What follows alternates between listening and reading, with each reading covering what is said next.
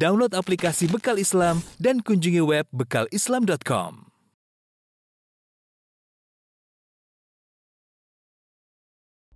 Bismillahirrahmanirrahim. Assalamualaikum warahmatullahi wabarakatuh. Alhamdulillahi ala ihsanih wa syukru lahu ala taufiqihi wa amtinanih wa ashadu an la ilaha illallah wahdahu la syarika lahu ta'ziman li sya'nih wa ashadu anna Muhammadan abduhu wa rasuluhu da'ila ridwanih. Allahumma salli alaihi wa ala alihi wa ashabihi wa ikhwanih. Hadirin dan hadirat yang dirahmati oleh Allah Subhanahu wa taala. Uh, alhamdulillah pada kesempatan kali ini kita kembali dipertemukan oleh Allah Subhanahu wa taala dalam rangka untuk menuntut ilmu. Semoga pertemuan kita diberkahi oleh Allah Subhanahu wa taala. Salawat dan salam semoga tercurahkan selalu kepada junjungan kita Nabi Muhammad sallallahu alaihi wasallam dan juga kepada keluarganya serta seluruh sahabat beliau tanpa terkecuali. Pada kesempatan yang bahagia ini kita akan membacakan satu hadis yang diriwayatkan oleh Al-Imam Al-Bukhari dalam sahihnya dalam bab husnil mu'asyarah ma'al ahl, bab tentang bagaimana bersikap yang baik kepada istri, bersikap yang baik kepada istri ya. Dan pembahasan ini tentunya penting ya bagi kita semua, baik yang sudah menikah, demikian juga yang masih terjebak dalam penderitaan jomblo ya. Agar mereka mempersiapkan diri bagaimana nanti kalau sudah menikah bisa berbuat baik kepada istri. Jadi ini pembahasan juga penting baik bagi yang beristri satu maupun yang lebih dari satu ya. Uh, akan disebutkan dalam pembahasan ini sebelas tipe suami. Mudah-mudahan antum nomor sebelas ya, mudah-mudahan ya. Ya, jangan sampai antum nomor tujuh ya. Baik, kita akan membacakan hadis tersebut. Uh, Al-Imam Al-Bukhari berkata, Abu Abdullah rahimahullahu taala qala haddatsana Sulaiman bin Abdurrahman wa Ali bin Hujr qala, keduanya berkata akhbarana Isa bin Yunus qala haddatsana Hisham bin Urwah an Abdullah bin Urwah. Di sini dalam sanad ini ada periwayatan dari seorang dari saudaranya, itu Hisham bin Urwah ya bin Abdullah bin Zubair, dari saudaranya Abdullah bin Urwah. Sini Hisham dari Abdullah. Kedua-duanya adalah putra dari Urwah bin Abdullah bin Zubair ya. Atau Urwah bin Zubair, dari Urwah bin Zubair ya. Dari Aisyah radhiyallahu taala Uh, anha ya. Jadi Zubair bin Awam memiliki dua putra, di antaranya Abdullah bin Zubair, di antaranya Urwah ibnu Zubair. Dua-duanya ponakan Aisyah radhiyallahu taala anha, karena Zubair bin Awam menikah dengan saudarinya Aisyah, itu Asma' bintu Abi Bakar. Asma' bintu Abi Bakar. Maka dari pernikahan Asma' dengan uh, Zubair bin Awam ada dua anak laki-laki, di antaranya Abdullah ibnu Zubair dan Urwah ibnu Zubair. Dan Aisyah berkunyah dengan Ummu Abdillah, berkunyah dengan ponakannya yaitu Abdullah bin Zubair. Nah, Zubair uh, Urwah bin Zubair punya anak laki-laki, di antaranya Hisham dan Abdullah. Dalam riwayat ini, dalam sanad ini ada periwayatan dari Hisham dari Abdullah. Kedua-duanya putra dari Urwah. Kenapa saya sampaikan sanad ini? Karena nanti ada sanad yang lain yang dimana Hisham meriwayatkan dari ayahnya langsung dan menyandarkan kisah tentang sebelas wanita yang akan kita sebutkan langsung kepada Nabi Shallallahu Alaihi Wasallam. Adapun dalam sanad yang sedang kita bahas ini yang bercerita Aisyah, Aisyah radhiyallahu anha bercerita tentang sebelas wanita dan Nabi mendengarkan. Kemudian di penghujung Nabi komentar, kata Nabi, saya seperti Abu Zara. Saya seperti Abu Zara. Dalam riwayat yang lain dari Hisham an Urwah, dari Hisham dari ayahnya yang bercerita Nabi sallallahu alaihi wasallam, Nabi berkata, sungguhnya saya seperti Abu Zara. Maka Aisyah bertanya, siapa Abu Zara? Maka kemudian Nabi bercerita tentang kisah sebelas wanita yang sedang ngerumpi tentang sebelas suami mereka. Namun Ad-Daruqutni rahimahullahu taala berpendapat yang lebih kuat adalah sanad yang dibawakan oleh Imam Al-Bukhari, yaitu dari Hisham bin Urwah dari saudaranya Abdullah bin Urwah, dari ayah mereka Urwah bin Zubair, dari Aisyah radhiyallahu taala anha, bahwasanya apa yang akan saya bacakan ini adalah ceritanya Aisyah radhiyallahu anha kepada Nabi, dan Nabi sallallahu alaihi wasallam diam menyimak dengan baik. Baik, kita lanjutkan. An Aisyah radhiyallahu taala anha, dari Aisyah radhiyallahu taala anha qalat, beliau berkata, jalasa ihda asyrata imra'atan, berkumpul sebelas wanita. Fata'ahadna wa ta'aqatna alla yaktubna min akhbari azwajihinna syai'a. Berkumpul sebelas wanita dan mereka sepakat ketika itu untuk menceritakan semua rahasia suami mereka dan tidak boleh seorang pun menyembunyikan tentang kabar-kabar suami mereka. Ini bersepakat untuk ghibah ya. Bersepakat untuk apa? Ghibah. Baik, siapakah sebelas wanita ini? Ada khilaf di kalangan para ulama ya. Karena ada riwayat-riwayat yang e, datang dalam lafal yang berbeda-beda. Sebagian ulama mengatakan mereka adalah wanita-wanita Quraisy yang tinggal di Mekah. Ada yang mengatakan maksudnya wanita-wanita Quraisy di zaman jahiliyah. Pernah mereka berkumpul dan cerita tentang perkumpulan ini menjadi cerita rakyat kalau bahasa kita. Menjadi cerita apa? Rakyat. Di apa? Diceritakan ya generasi demi generasi sampai Aisyah akhirnya bercerita tentang cerita tersebut.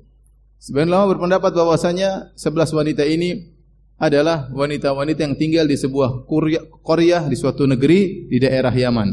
Suatu negeri di daerah Yaman. Intinya sebelas wanita yang sedang berkumpul ini bukanlah sahabiat, bukanlah istri-istri para sahabat. Kalau bukan orang-orang Yaman, ataukah mereka wanita-wanita di zaman jahiliyah.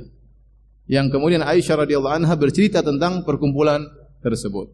Perkumpulan tersebut. Tatkala mereka berkumpul, mereka bersepakat, sepakat untuk membongkar rahasia-rahasia dari suami-suami mereka. Alla yaktumna min akhbari azwajihinna syai'a. Tidak boleh ada yang sembunyikan sedikit pun tentang kabar tentang suami-suami mereka. Inilah para wanita, para ibu-ibu ya. Banyak dari majelis mereka adalah majelis ghibah ya. Banyak dari majelis mereka kalau mereka berkumpul adalah majelis ghibah. Terkadang mereka menceritakan ibu-ibu yang lain. Terkadang mereka menceritakan suami-suami ibu-ibu yang lain. Terkadang mereka bercerita tentang suami-suami mereka sendiri. Terkadang mereka bercerita tentang siapa? Tentang ustadz ya. Jadi hati-hati para ibu-ibu, jangan sampai perkumpulan ibu-ibu kalau ngobrol jangan sampai terjumus dalam dosa ghibah. Bersihkan majelis dari ya dosa. Di antara dosa yang berbahaya yang diingatkan oleh Nabi sallallahu alaihi wasallam adalah tentang ghibah.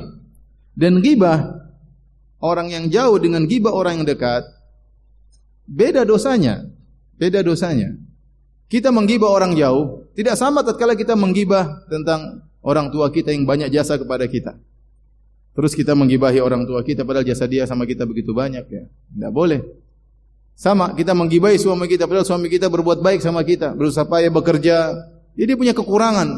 Silakan diperbaiki, silakan didiskusikan, didiskusikan untuk diperbaiki, tapi bukan sebagai bahan gibahan. Ya. Dosa lebih buruk tatkala kita berbuat keburukan kepada orang yang berbuat baik kepada kepada kita. Maka saya ingatkan para ibu-ibu, kalau mereka sedang berkumpul, silakan bercanda, silakan bersenda gurau, tapi bersihkan majelis dari majelis-majelis dosa. Di antaranya majelis ghibah, apalagi menggibahi suami sendiri ya. Dan ini bukan kebiasaan para lelaki. Lelaki kalau kumpul tidak tidak bicarakan begini-begini ya. Yang mereka bicarakan biasanya bisnis ya, bisanya dakwah ya, atau enggak poligami, itu yang mereka bicarakan. Taib.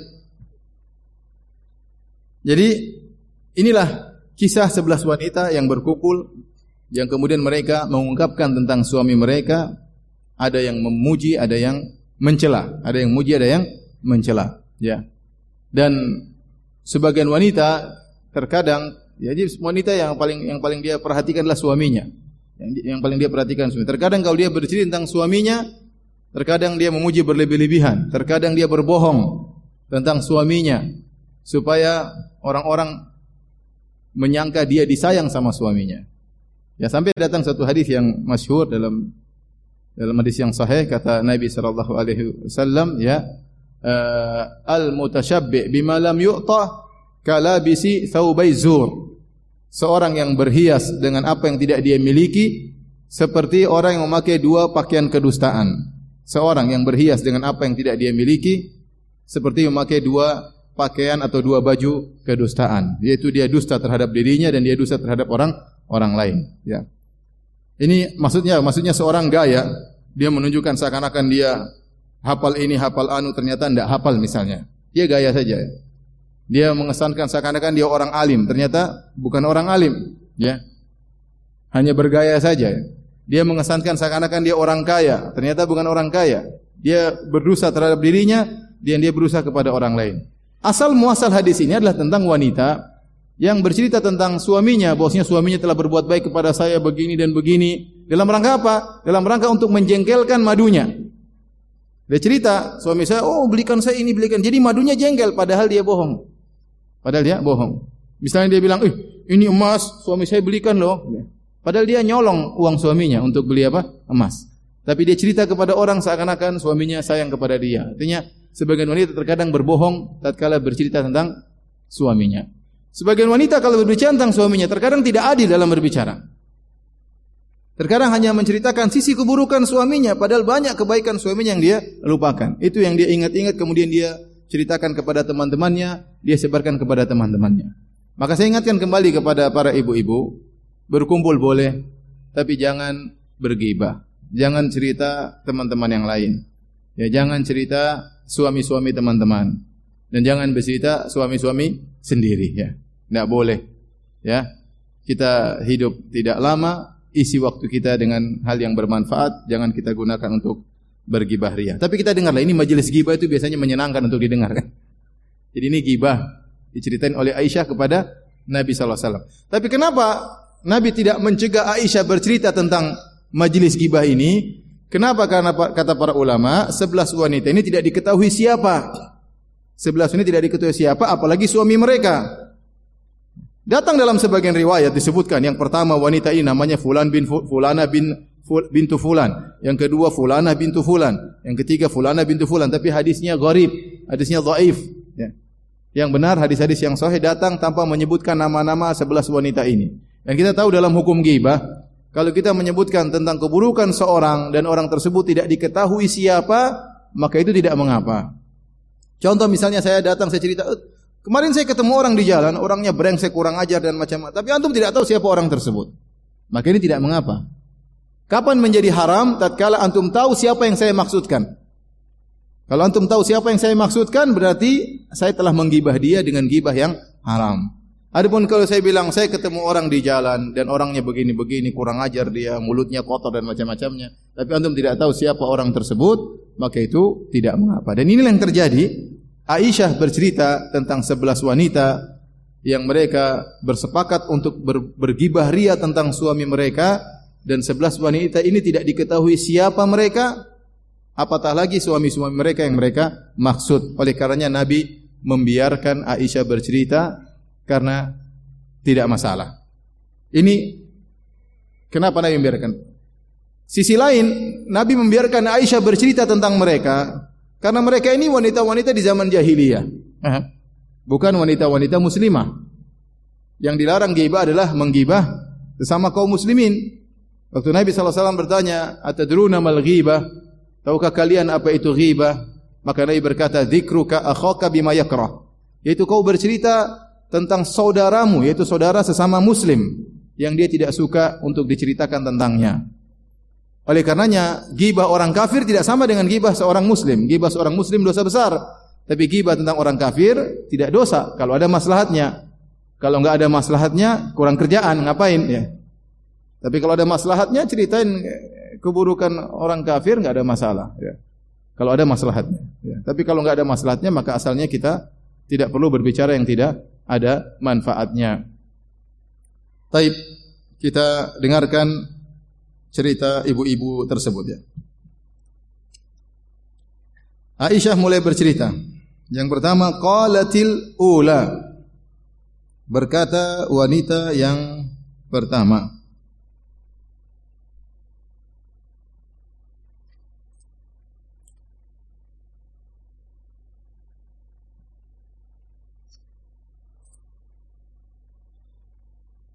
Pertama berkata, "Zauji lahmu jamalin ghassin ala jabalin wa'rin la sahlin fayurtaqa wala saminin fayuntaqal." Yang pertama berkata, suamiku adalah seperti daging onta yang kurus yang terletak di atas puncak gunung. Tidak mudah gunung tersebut untuk didaki, ya. Dan kalau sudah sampai di puncak gunung, membawa turun dagingnya juga malas. Kenapa? Karena dagingnya daging kurus. Saya ulangi, kata dia, "Zauji lahmu jamalin ghassin," sungguhnya suamiku adalah seperti daging onta yang kurus, ya.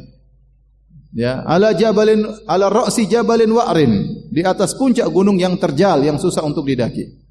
La sahlin fayurtaqa, tidak mudah gunungnya untuk didaki, wala saminin fayuntaqal, dan juga bukan onta yang gemuk, mau dibawa turun juga malas, ya. Wanita ini sedang bergibah tentang suaminya, dia ingin menjelaskan bahwasanya suami saya orangnya pelitnya luar biasa. Pelitnya luar biasa. Ya. Dia seperti daging, tapi tidak sembarang daging, daging onta. Dan kita tahu daging onta kurang diminati karena dia dagingnya keras. Orang lebih berminat dengan daging kambing. Di mana-mana kalau di Arab orang lebih berminat kepada daging kambing. Mereka makan daging onta sesekali, ya, sesekali untuk merubah variasi rasa. Tapi kalau disuruh pilih, mereka selalu daging apa?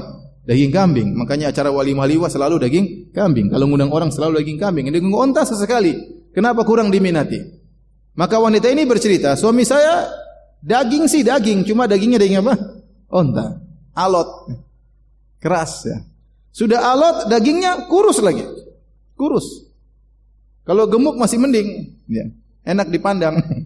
Ini daging kurus, sudah kurus, letaknya di atas puncak gunung.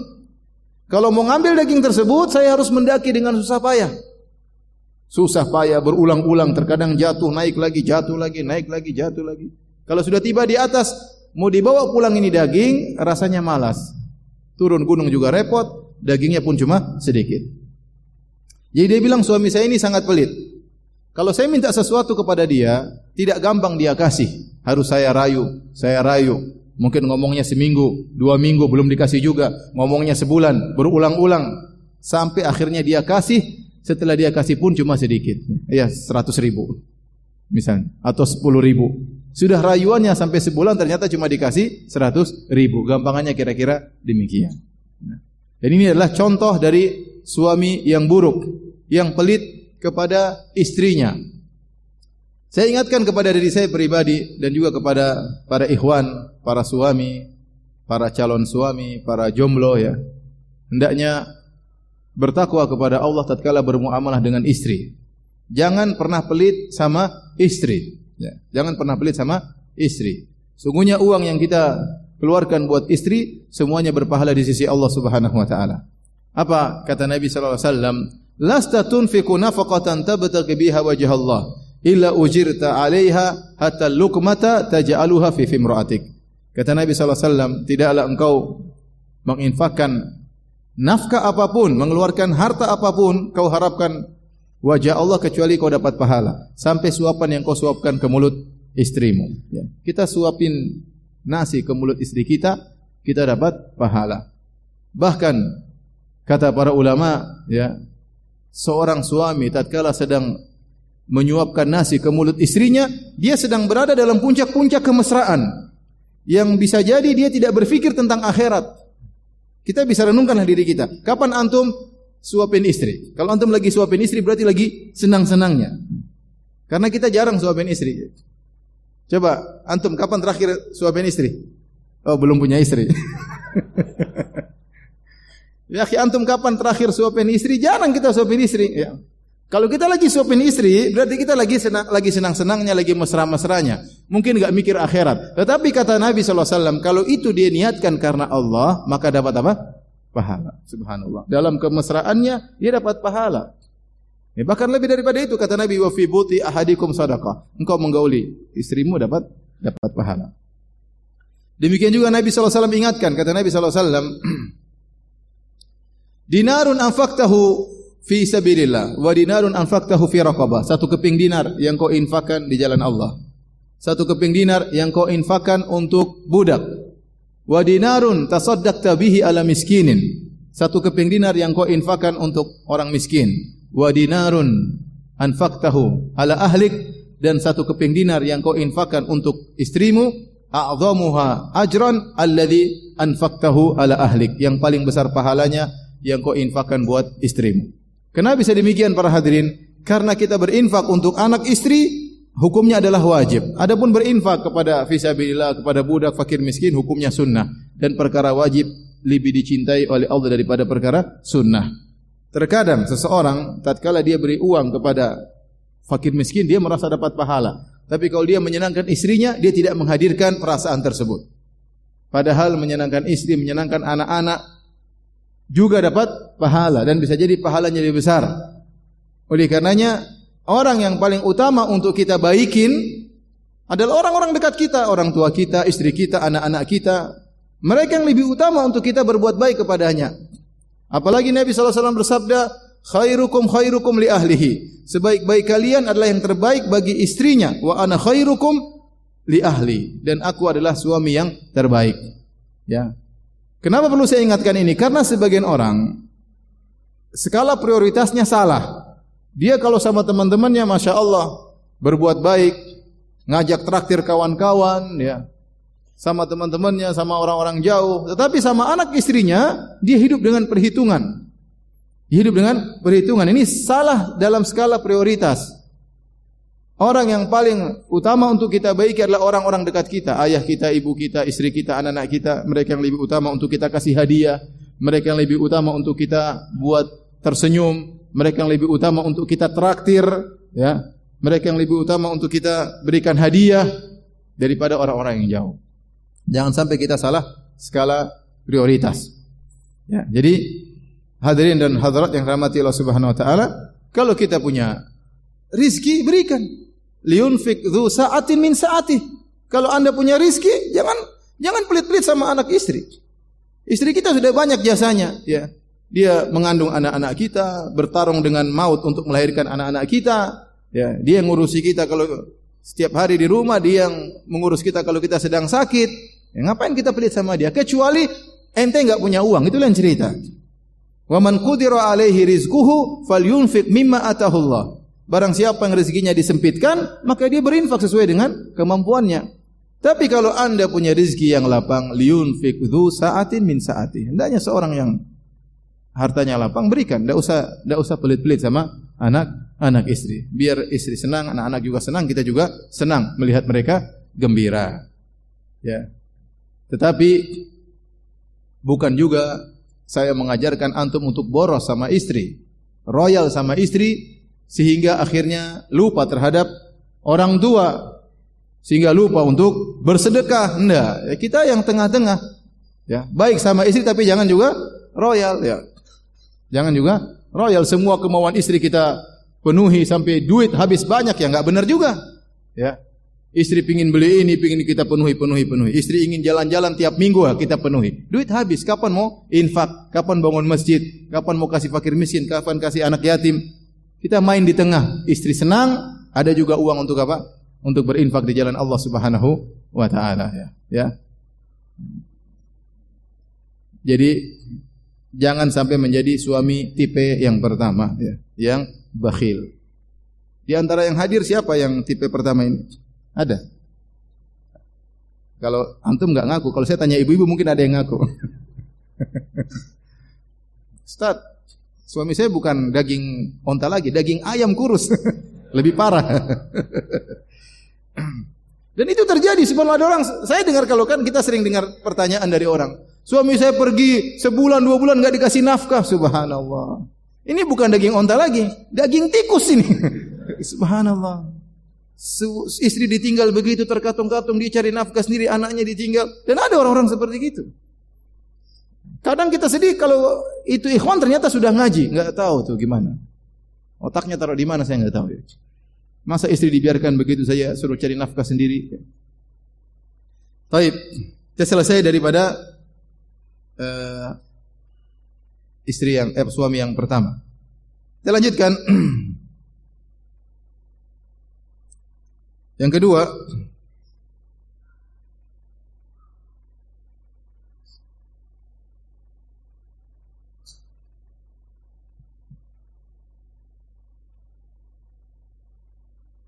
Qalatis tsaniyah, berkata wanita yang kedua, "Zauji la abuthu khabara. Inni akhafu alla adhara. In adhkurhu adhkur ujarahu wa bujarah." Apa artinya dia mengatakan yang kedua ini menyelisih janji. Dia berkata, "Suamiku, saya tidak akan cerita tentang dia. Inni akhafu alla adhara. Saya khawatir saya tidak mampu untuk meninggalkannya." Nanti saya jelaskan ada dua pendapat di kalangan para ulama. "In adhkurhu," kalau saya mau cerita tentang dia, tentang suamiku, "adhkur ujarah wa bujarah," aku akan ceritakan tentang ujarnya dan bujarnya. Apa itu ujar? Ujar itu seperti urat-urat yang berkumpul seperti varises tapi di bagian badan, ya. Itu enggak enak dilihat. Artinya ini adalah keburukan. Bujar, ada yang mengatakan itu keburukan yang ada di perut, ada yang mengatakan udel apa? Pusar yang nampak yang tidak enak dilihat. Artinya dia mengatakan suamiku itu punya aib yang nampak semua oleh semua orang. Dan ada aib-aibnya yang saya bisa lihat sendiri, yang lain tidak tahu. Ujar eh, adalah kiasan dari aib yang nampak, semua orang bisa lihat aibnya. Sebagaimana kalau di tangan ada urat-urat yang berkumpul, di, tidak enak dilihat, semua orang bisa lihat. Dan ada bujar, bujar adalah eh, pusar yang muncul, yang tidak enak dilihat, dan yang, yang tahu hanya istrinya. Jadi wanita yang kedua ini ingin menjelaskan bahwa saya, suami saya ini aibnya banyak. Suami saya aibnya banyak. Aib yang nampak oleh orang-orang dan aib yang tersembunyi. Makanya dia mengatakan, "Inilah abuthu khabarah." Saya tidak mau cerita tentang suamiku. Kenapa tidak mau cerita? Bukankah kita sudah sepakat? Kata dia, "Inni akhafu alla adhara." Aku khawatir tidak bisa meninggalkannya. Apa maksudnya? Ada dua pendapat. Alla adhara, dhamirha di sini kembali kepada tentang khabar sang suami. Artinya dia berkata, kalau saya cerita tentang kejelekan suamiku, enggak ada berhentinya, saking banyaknya. Saya khawatir tidak bisa meninggalkan cerita tersebut. Karena kalau saya harus sesuai dengan kesepakatan kita, maka banyak sekali aib suami saya. Kenapa kalau saya mau cerita, aibnya banyak, aib yang kelihatan maupun aib, aib tersembunyi sangat banyak. Ini pendapat pertama dari para syurahul hadis, para ulama. Dia mengatakan saya tidak mau cerita, seandainya saya cerita, saya tidak akan berhenti karena saking banyaknya aib suamiku. Yang kedua dia berkata, atau dua penafsiran kedua, "Inni akhafu alla adharah." Dia berkata, saya khawatir kalau saya cerita, saya tidak mampu untuk meninggalkan suamiku. Artinya dia takut dicerai oleh suaminya. Dia takut kalau saya gibah ini, ternyata beritanya sampai kepada suamiku, saya akan dicerai. Dan saya tidak sanggup untuk ditinggal oleh suamiku. Ini wanita bersabar dengan keburukan-keburukan suaminya. Dan terkadang sebagian wanita ditakdirkan demikian, mendapatkan suami yang buruk, yang keburukannya sangat banyak. Tapi di depan dia ada dua pilihan, bersabar dengan keburukan-keburukan tersebut dengan ada maslahat yang mungkin sedikit dia dapatkan, atau dia tidak bersabar kemudian dia diceraikan oleh sang lelaki, entah kemana kemudian dia bergantung. Sebagian wanita dia milih, daripada saya dicerai, saya terkatung-katung, umur saya sudah lanjut, siapa lagi mau nikahi saya, ya. Sementara bunga-bunga bertebaran di luar, masih gadis-gadis masih banyak. Saya tentu kalah saingan. Kalau saya dicerai sama suami saya, siapa? Saya mau kemana? Lebih baik saya sabar dengan suami yang berakhlak buruk. Banyak wanita seperti itu. Mau diapain? Dia bersabar. Inilah contoh wanita tersebut. Dia tahu suaminya akhlaknya buruk, tapi dia memilih untuk bersabar hidup bersama suaminya akhlaknya buruk tersebut. Daripada dia dicerai oleh suaminya, dia takut dia tidak sanggup untuk tinggal sendiri, dicerai oleh suaminya. Jadi wanita ini menyelisihi kesepakatan, ya. Semuanya sepakat untuk bergibah ria, dia bilang enggak. Dia cuma gibah secara global. Gibahnya secara apa? Global, tidak terperinci. Pokoknya suami saya buruk, titik, selesai. Mau cerita? Banyak. Saya enggak mau cerita, kepanjangan ceritanya. Sudah, lanjut. Istri yang ketiga, lelaki yang eh, wanita yang ketiga. Kita lanjutkan. Yang ketiga sama, dia pun sedang mengeluhkan tentang suaminya. Dia berkata, "Zauji al-ashannaq." Suamiku adalah seorang yang kurus tinggi. "In antik utallaq." Kalau saya ngomong, saya dicerai. Ya. "Wa in askut uallaq." Kalau saya diam, saya terkatung-katung. Saya ulangi, dia berkata wanita ketiga ini, "Zauji al-ashannaq." Suamiku si kurus itu, si kurus jangkung. In antik utallak, kalau saya ngomong saya dicerai. Wa in askut uallak, kalau saya diam saja maka saya akan terkatung-katung. Apa maksudnya?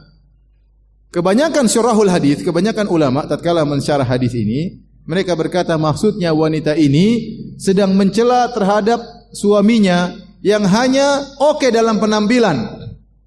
Tetapi orangnya diktator, tidak mau istrinya ikut campur sama sekali dalam urusannya. Tidak mau dia ngomong dibantah sedikit pun oleh istrinya. Kalau istrinya bantah sedikit, cerai, selesai. Ngomel sedikit, cerai. Subhanallah. Saya pernah ketemu dengan seorang, dia cerita tentang bapaknya. Bapaknya itu sampai nikah entah berapa kali, delapan kali, sepuluh kali. Sampai akhirnya terakhir sama ibunya. Kenapa? Bapaknya itu kalau istrinya ngelawan sedikit, cerai. Ganti yang lain. Masih banyak ganti. Ada ngelawan sedikit cerai, ngelawan sedikit cerai. Ini model laki diktator seperti ini. Ini tentu tidak baik. Zauji al-ashannak, oke, okay, penampilan oke. Okay. Tinggi. Ya. Ya. Tapi ada sebagian ulama, disebutkan oleh uh, Ibnul Mulaqin dalam kitabnya Tauziih. Ya. Ada yang mengatakan maksudnya tinggi itu, artinya dia sedang mencela suami saya, suaminya. Suamiku itu tinggi, tinggi itu maksudnya goblok ya. Kenapa tinggi adalah goblok? Karena orang tinggi biasanya goblok ya, karena otaknya jauh dari hatinya ya. Jadi lambat, apa namanya? Sinyalnya lambat ya. Yang yang pintar biasanya yang pendek-pendek, cepat ngomong, cepat ngomong, pendek-pendek ya. Tapi saya tidak setuju dengan pendapat tersebut. Intinya ada yang berpendapat demikian. Jadi orang ini sedang wanita ini sedang mencela suaminya, suaminya tinggi itu maksudnya goblok ya. Jadi lemot. Karena apa? Dari dada, kan namanya berpikir itu proses antara jantung dengan otak. Otak ini mengumpulkan data, tetapi yang memutuskan iya atau tidak jantung. Qalb, paham? Qalb. Ya. Otak mengumpulkan data, tapi yang iya atau tidak, lakukan atau tidak itu apa? Dada. Nah, tatkala dada jauh dari otak, nah ini lambat, jadi lemot, jadi bahlul ya. Tetapi ini ini tidak benar ya. Memang kita dapati banyak orang pintar pendek-pendek memang ya. Tapi tidak mesti ada juga yang tinggi-tinggi yang pintar-pintar. Taib. Saya lebih condong pada pendapat suami saya orangnya oke, okay, penampilan oke, okay, kurus, jangkung, disenangi oleh para wanita, tetapi akhlaknya kurang ajar. Tidak mau dikomentari sama sekali. Dia benar-benar penguasa di rumahnya. Istrinya ngomong sedikit cerai. Maka dia mengatakan in antik utallak. Kalau saya ngomong cerai.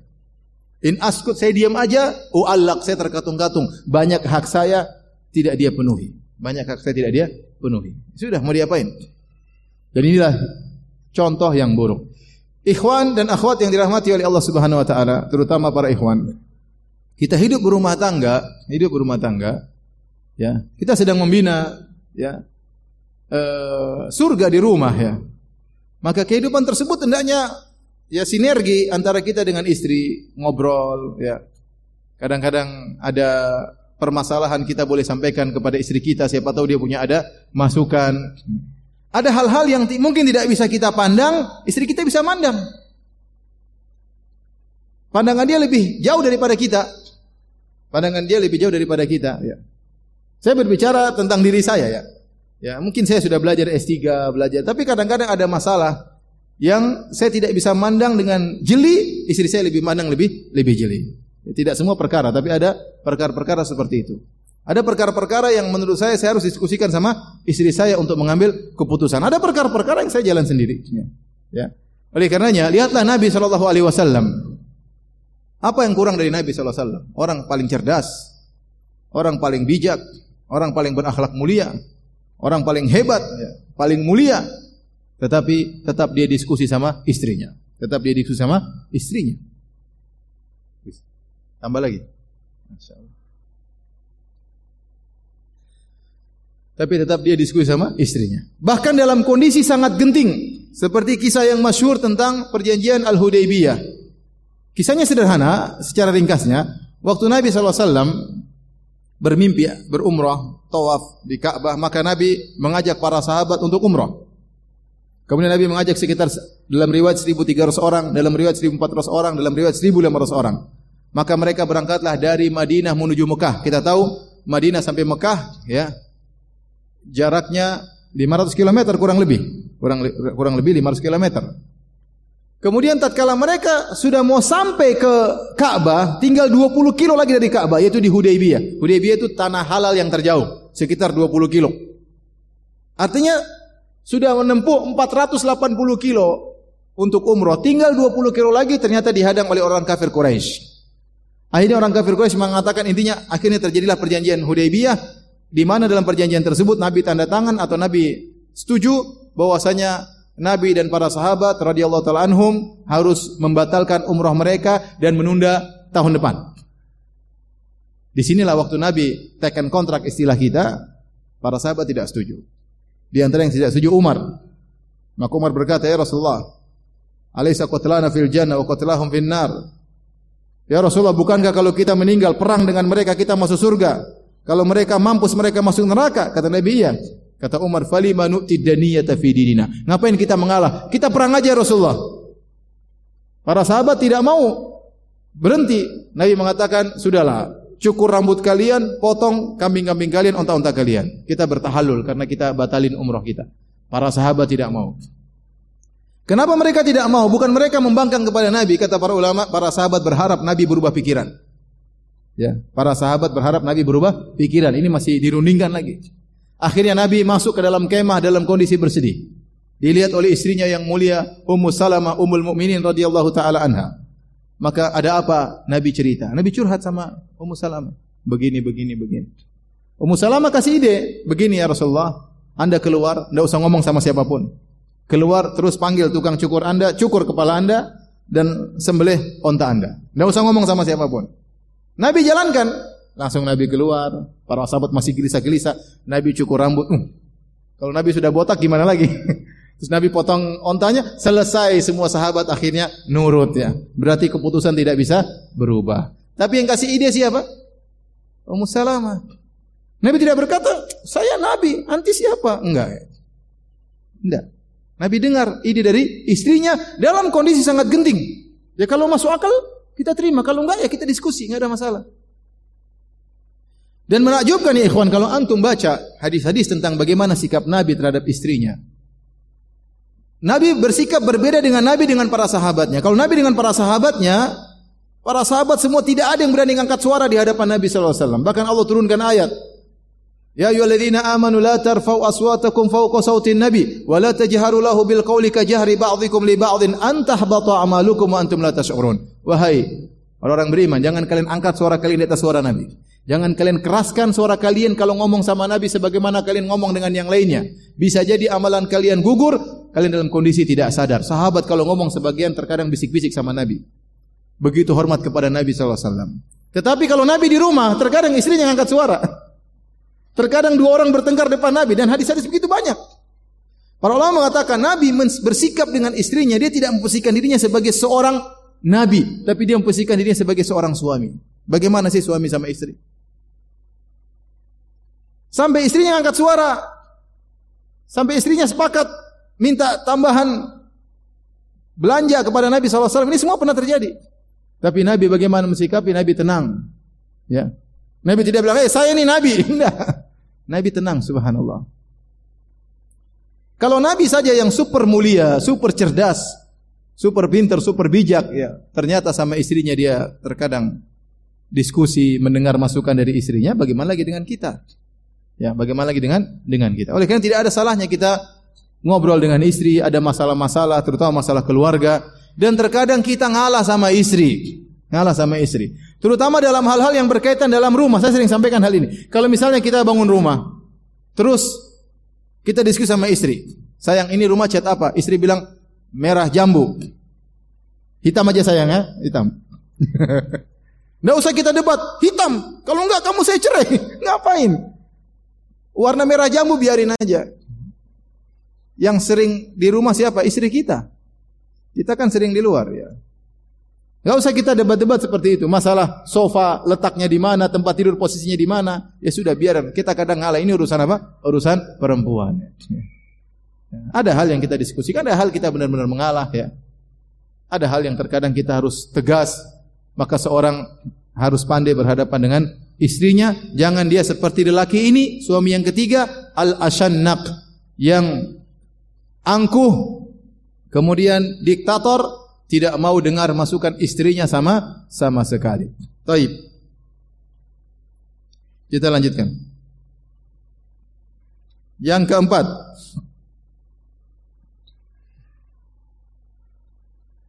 qalat ar-rabi'ah, berkata wanita yang keempat, zauji kalaili tihamah, istriku atau suamiku seperti malam hari di pegunungan Tihamah. Pegunungan Tihamah itu pegunungan yang mengarah ke arah Yaman, ya. Yang kata para ulama, pegunungan tersebut kalau siang hari panas, tapi kalau malam hari udaranya sejuk. Zauji kalaili Tihamah, suamiku seperti malam hari di pegunungan Tihamah. La harrun wala qurrun, tidak panas dan juga tidak dingin. Wala makhafah wala sa'ama, tidak menakutkan dan juga tidak membosankan. Wanita yang keempat ini menjelaskan suaminya enjoy-enjoy saja saya dengan dia, ya. Tidak terlalu romantis, tidak juga kasar, ya. Tidak dingin, tidak juga panas, ya. Sedang-sedang saja. Seperti malam hari di pegunungan Tihamah. Tidak menakutkan, tidak membosankan. Artinya dia puji, ya suami saya, oke lah, saya hidup sama dia. Memang benar, dia tidak seperti yang diceritakan, begitu sayang, lembut, peluk, beri macam-macam. Tidak, suami saya enggak seperti itu, biasa-biasa aja. Tapi bukan berarti dia cuek sama saya. Bukan berarti dia tidak, tidak pernah diajak jalan-jalan. Bukan berarti tidak pernah diajak ngomong. Suami saya sedang-sedang saja. Ada suami yang Masya Allah sama istrinya. Ya benar-benar tidak mau pisah sama istrinya. Bahkan kalau istrinya meninggal dia tidak mau kawin lagi. Ada yang seperti itu. Ada, ya. Benar-benar sayang semuanya istrinya, tidak bisa safar kecuali sama istrinya, tidak bisa makan kecuali sama istrinya. Ada yang seperti itu, benar-benar cinta sama istrinya. Benar-benar romantis berlebihan, ya. Ada yang cuek, istrinya mau apa cuek, dia enggak peduli, ya. Tapi ada yang model tengah-tengah seperti model suami yang keempat. La harrun wala qurrun, tidak panas tapi juga tidak dingin, tetapi tidak la makhafah wala sa'amah, tidak membosankan dan juga tidak menakutkan. Dan saya rasa ada wanita-wanita yang mengalami demikian, ya. Suaminya biasa-biasa saja, tapi okelah saya hidup menjalani rumah tangga dengan dengan dia, ya. Mungkin saya dengar sebagian ibu-ibu suaminya perhatian luar biasa, suami saya enggak gitu. Di lain sisi saya dengar juga sebagian ibu-ibu yang istrinya diterbengkalai, ditinggalkan. Suami saya tidak begitu. Tidak seperti ini, tidak seperti ini. Sedang-sedang aja, biasa-biasa aja. Enjoy hidup dengan dengan dia. Taib. Ini suami yang keempat. Kita lanjutkan wanita yang kelima.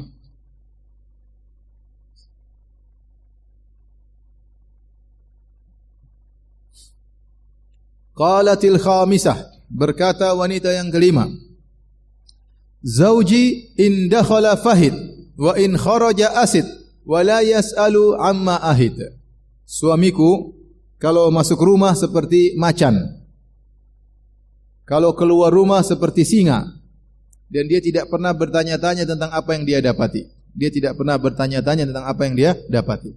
Saya ulangi, kata wanita yang kelima, zauji in dakhala fahid wa in kharaja asid wa la yas'alu amma ahid. Suamiku kalau masuk rumah seperti macan, kalau keluar rumah seperti singa, dan dia tidak pernah bertanya tentang apa yang dia dapat. Apa maksudnya? Kebanyakan para ulama mengatakan wanita ini sedang memuji suaminya. Apa pujiannya? Dia berkata, suamiku kalau masuk rumah seperti macan. Macan itu sifatnya apa? Macan itu suka tidur. Macan suka tidur. Kalau tidur ada yang mengatakan sehari tidur delapan belas sampai dua puluh jam. Makanya kata orang, jangan bangunkan macan yang sedang tidur. Kenapa? Karena dia hobinya apa? Tidur. Kalau dia masuk rumah, dia seperti macan. Maksudnya apa? Dia tuh cuek-cuek, tidak terlalu peduli tentang kesalahan-kesalahan yang ada di rumah. Makanya selalu dikatakan, wala yas'alu amma ahid. Dia tidak bertanya tentang apa yang dia dapatkan. Tidak sedikit-sedikit tanya, ini kenapa beras kurang? Ini kenapa piring kurang satu? Ini kenapa, ini kenapa, itu kenapa, ini kenapa. Suami saya tidak seperti itu. Dan kita juga harusnya demikian. Tidak semua permasalahan kita permasalahkan. Permasalahan kecil-kecil ngapain kita permasalahkan? Nanti jadi besar. Ya.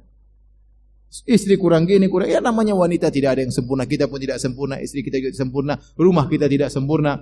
Ternyata terkadang kita menuntut berlebihan sementara kita tidak menyediakan sarana dan prasarana. Ya. Ingin rumah bersih terus, padahal anak ada tujuh, pembantu nggak ada. Gimana istri mau rumah bersih terus? Ya. Ingin istri cantik terus, tiap tahun hamil, gimana cantik terus? Ya. Uang ke salon nggak ada, mau istrinya cantik, lihat istri orang tidak bisa tundukkan pandangan, lihat istri sendiri.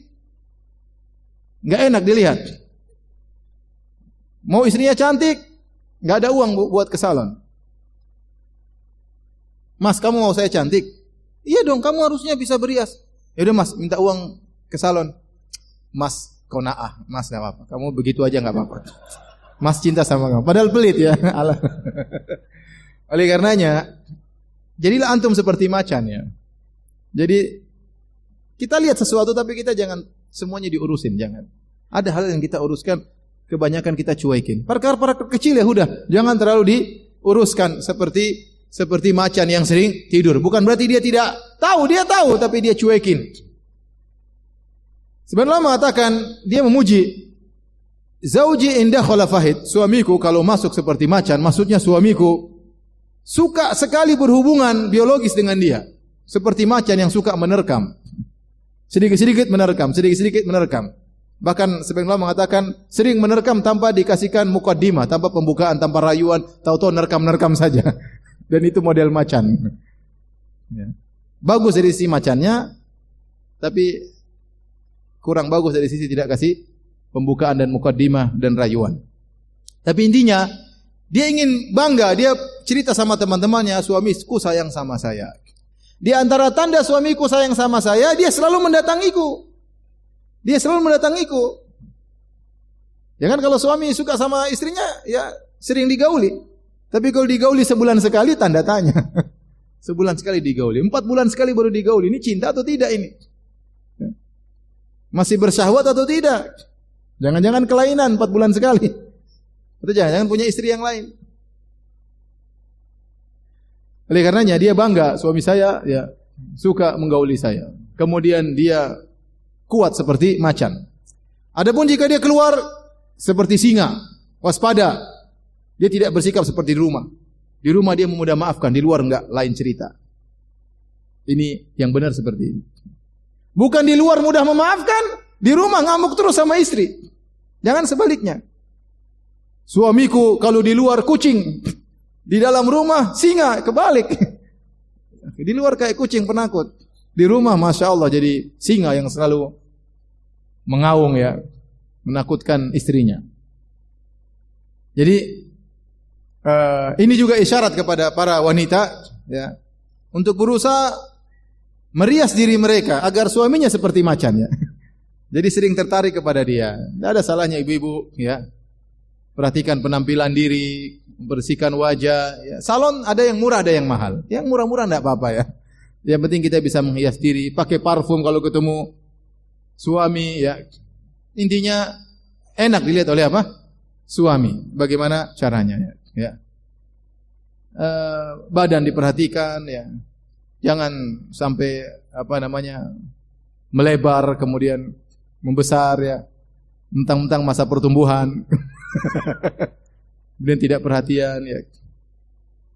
Sementara di luar sana banyak wanita-wanita yang badannya indah dan menawan ya. Kemudian suami pulang lihat istri terbongkar, repot juga ya. Oleh karenanya tidak ada salahnya para ibu-ibu, para wanita berusaha merawat tubuh, niatkan karena Allah, insya Allah dapat pahala. Membantu suami menundukkan pandangan ya, membantu menyenangkan hati suami, ini juga pahala di sisi Allah Subhanahu wa taala, agar suaminya setiap pulang ke rumah jadi macan ya. Baik. Kita lanjutkan. Qalatis sadisah, berkata wanita yang keenam. Wanita yang keenam ini sedang mencela suaminya. Yang suaminya hanya mikir dirinya, mikir perutnya, tidak mikir diri, tidak mikir istrinya. Hanya mikir diri sendiri, tidak mikir istrinya. Apa kata wanita yang keenam? Zauji in akala laffa wa in shariba shtaffa wa in taja'at iltaffa wa la yulijul kaffa liya'lam albasa. Kata dia, suamiku itu kalau makan, ya, kalau makan semuanya habis. Tidak ada yang tersisa sama sekali. Kalau dia makan laffa, semuanya dihabisin.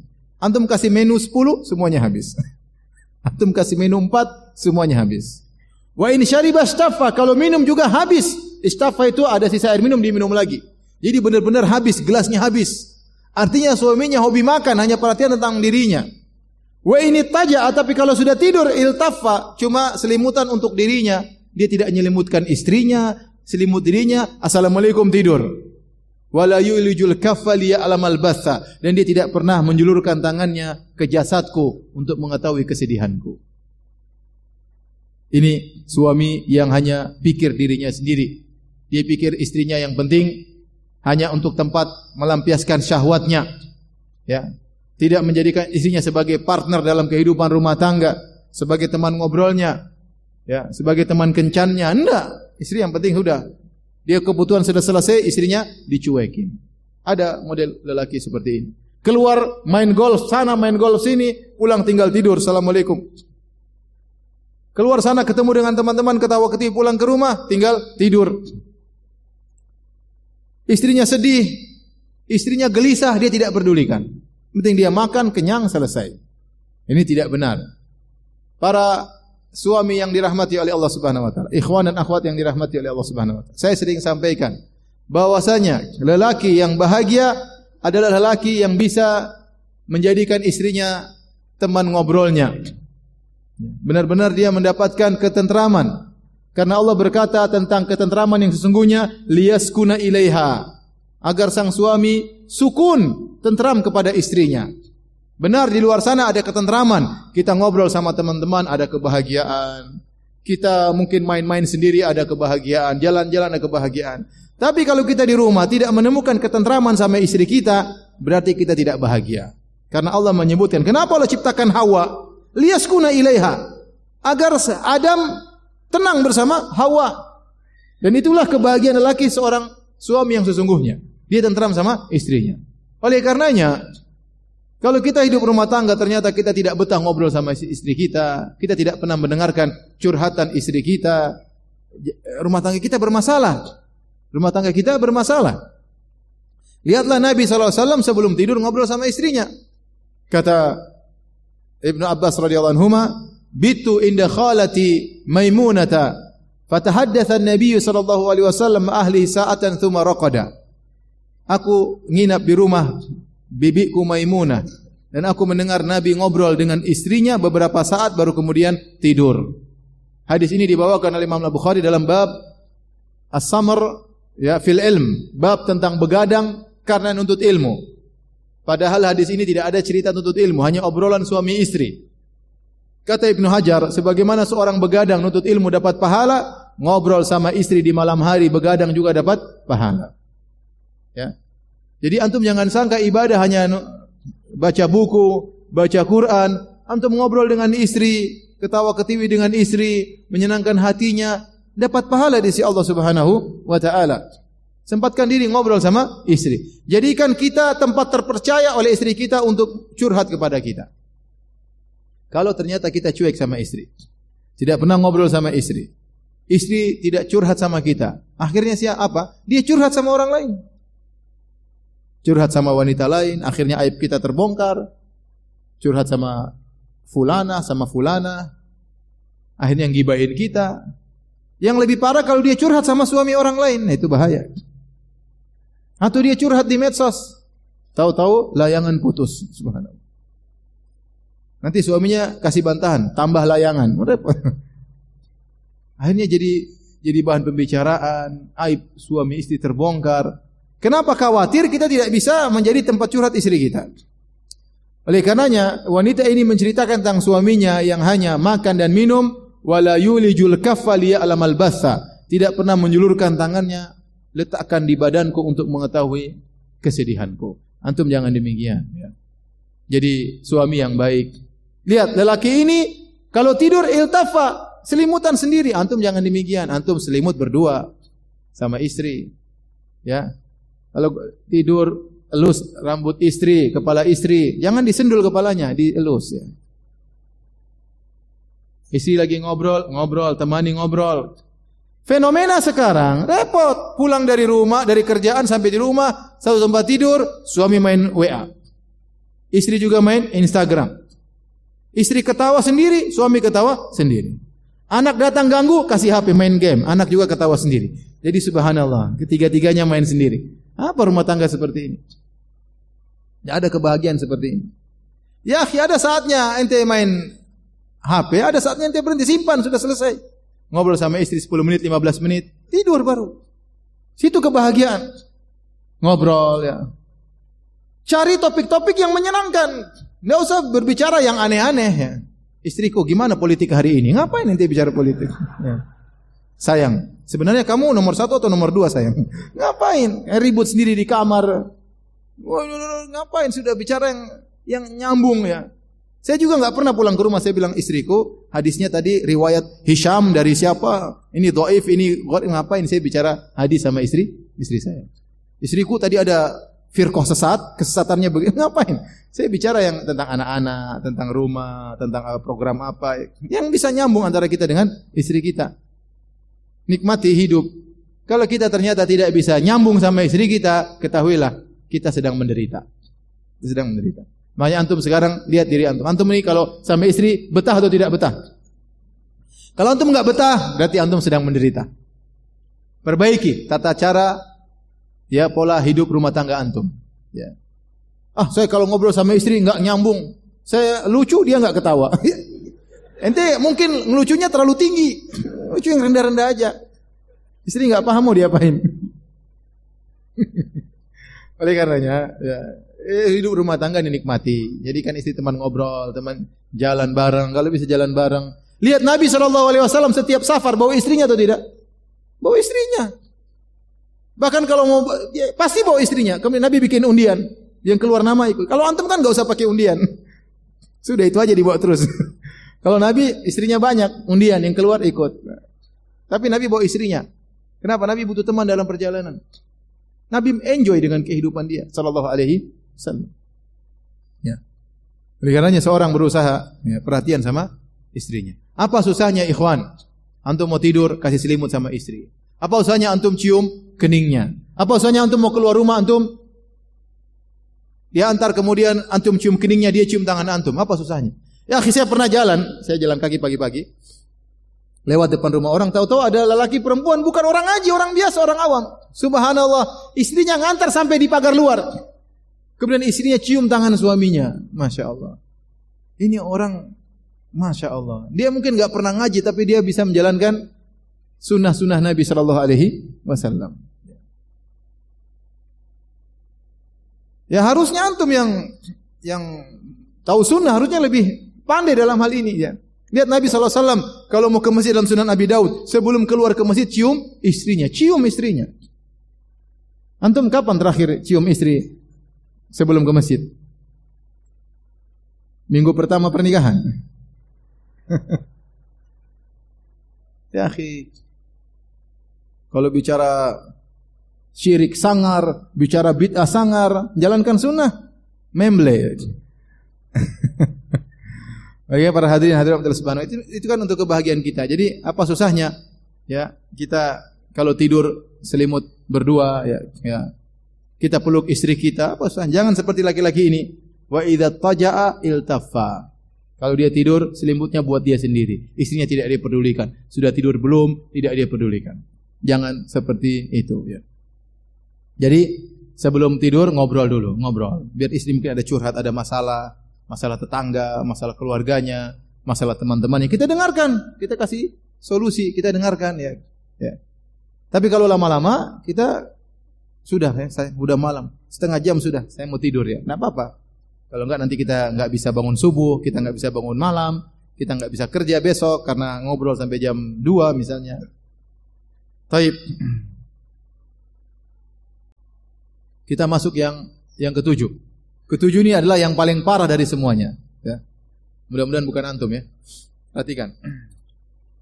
Qalatis sabi'ah, berkata yang ketujuh.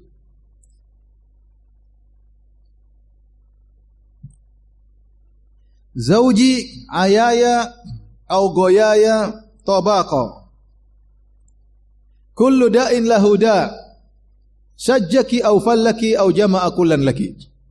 Yang ketujuh berkata, suamiku ayaya. Apa itu makna ayaya? Ayaya dari uh, disebut pada onta, disebut dengan minal ayy, yaitu onta yang tidak mampu untuk menggauli onta betina. Ayaya, onta jantan tidak mampu menggauli onta betina. Artinya dia mengatakan, suamiku lemah syahwat. Suamiku lemah syahwat. Tobako, apa tobako? Super bahlul, goblok ya. Ya otaknya tertutup ya, goblok ya. Jadi suamiku ini penuh dengan kekurangan. Lemah syahwat, goblok. Sudah goblok, tukang pukul. Syajjaki au fallaki. Pukul kepalamu, pukul badanmu, suka nampar, suka mukul badan, au jama'a kullan laki, atau dua-duanya badan sekalian kepala dipukulin. Kata dia, kullu da'in lahuda. Seluruh penyakit yang ada pada suami-suami semuanya, si A penyakitnya ini, suami B penyakitnya ini, sampai Z semuanya dikumpulin ada pada suami saya. Subhanallah. Kata dia, kullu da'in lahuda. Semua penyakit yang ada pada suami kalian ada pada suami saya. Ini yang paling parah ini. Ya.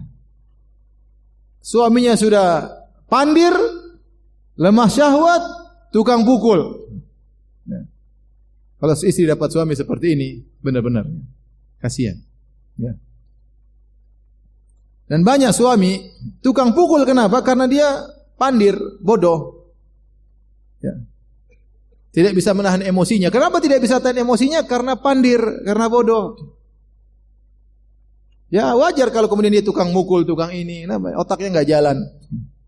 Dia nggak tahu ini perempuan, dia nggak tahu. Ini yang mengandung anak-anaknya. Dia enggak tahu kalau dia sakit ini yang ngurus ya.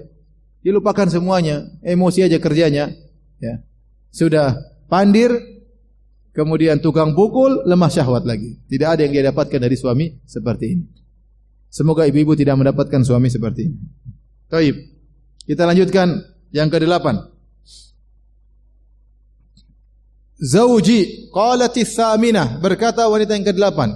Zauji al-massu massu al-arnab war-rihu rihu zarnab. Dalam riwayat yang lain ya, aglibuhu wan nasu yaglibu. Kata dia, suamiku sentuhannya seperti sentuhan kelinci, aromanya seperti aroma bunga yang harum. Dalam riwayat yang lain, aglibuhu, aku mendominasi dia, dan dia wan nasu yaglibu, dan dia mendominasi orang lain. Wanita yang kedelapan ini sedang memuji suaminya. Suaminya itu menyenangkan. Al-masu masul arnab, sentuhan seperti sentuhan kelinci. Antum tahu kelinci, orang lihat pingin pegang atau tidak? Pingin pegang, lucu. Kalau dipegang halus, itulah suamiku. Merindukan, menyenangkan, disentuh pingin sekali menyentuh suamiku. Bukan gemes pingin dicubit, bukan ya. Tapi menyenangkan, seperti kelinci. Orang semua lihat kelinci senang. Suamiku seperti itu, sentuhannya lembut seperti sentuhan kelinci. Bukan cuma itu, warihu rihu zarnab. Aromanya selalu wangi. Zarnab adalah tumbuhan yang mengeluarkan bau yang harum. Sejenis tumbuhan yang mengeluarkan bau yang harum. Ada yang mengatakan maksudnya za'faron, ada yang mengatakan yang lain. Tapi intinya dia mensifatkan suami saya aromanya selalu harum. Masya Allah ya. Dia memuji suaminya dengan pujian tersebut. Perhatikan di sini, uh, ini dalil bahwasanya ya, seorang suami berusaha lembut kepada istrinya. Ya. Kemudian berusaha memperhatikan penampilannya. Makanya seorang sahabat berkata, "Inni uhibbu an atazayyana lil mar'ati kama uhibbu an tatazayyana li." Aku suka berhias di hadapan istriku sebagaimana aku suka istriku berhias di hadapanku. Jadi, jadi kita jangan hanya menuntut istri harus begini, harus begini, harus begini. Kita juga harus aroma wangi di hadapan istri. Lihat Nabi sallallahu alaihi wasallam tidak suka kalau ada bau tidak enak dari tubuhnya. Kata Aisyah radhiyallahu taala anha, "Kana an-nabiy sallallahu alaihi wasallam yashtaddu an yujada minhu rih." Nabi merasa berat kalau sampai tercium aroma tidak enak dari tubuhnya. Nabi enggak suka. Makanya Nabi paling suka pakai minyak wangi. "Kana an-nabiy sallallahu alaihi wasallam idza dakhala al-bait bada'a bis-siwak." Kata Aisyah radhiyallahu anha, kebiasaan Nabi kalau masuk rumah pertama kali siwakan dulu. Kenapa Nabi siwakan dulu? Agar Nabi kalau ngobrol sama Aisyah harum. Nabi kapan bersiwak? Nabi bersiwak kalau bertemu dengan Allah atau bertemu dengan istrinya. Bayangkan, bukan perkara sepele. Kata Nabi shallallahu alaihi wasallam, laula an asyqa ala ummati la amartuhum bisiwaki ma'a kulli salat. Kalau tidak memberatkan umatku, aku akan perintahkan umatku untuk selalu bersiwak setiap kali salat. Nabi bangun tidur bersiwak, ingin salat malam bersiwak. Ternyata mau ketemu istrinya pun Nabi bersiwak. Bayangkan. Dia sengaja berhenti dulu, siwak dulu, baru ketemu dengan Aisyah. Berarti Nabi perhatian tentang keharumannya. Bahkan Nabi pernah mengharamkan madu, gara-gara Nabi menyangka madu baunya tidak enak. Turunlah firman Allah, "Ya ayyuhan nabi, lima tuharrimu ma ahallallahu laka, tabtaghi mardata azwajik, wallahu ghafurur rahim." Wahai Nabi, kenapa kau mengharamkan madu yang Allah halalkan kepadamu? Kenapa? Karena sebagian istrinya mengatakan, "Ini bau apa? Kok bau enggak enak?" Ya, ini kok bau enggak enak? Oh, enggak enak baunya. Kalau gitu haram. Buat apa Nabi mengharamkan? Tabtaghi mardata azwajik. Nabi ingin menyenangkan istrinya. Nabi tidak ingin istrinya ketemu dengan dia bau enggak enak. Nabi tidak ingin istrinya ketemu dengan dia bau tidak tidak enak. Dan Nabi sallallahu alaihi wasallam juga tidak suka istrinya bau tidak enak. Maka dalam hadis ketika Nabi sallallahu alaihi wasallam ingin melamar seorang wanita, dalam Musnad Imam Ahmad dengan sanad yang hasan, maka Nabi mengirim Ummu Sulaim radhiyallahu taala anha, ibunya Anas bin Malik, untuk ngecek wanita tersebut. Kata Nabi sallallahu alaihi wasallam, "Syummi awaridhaha wanzuri ila urkubaiha."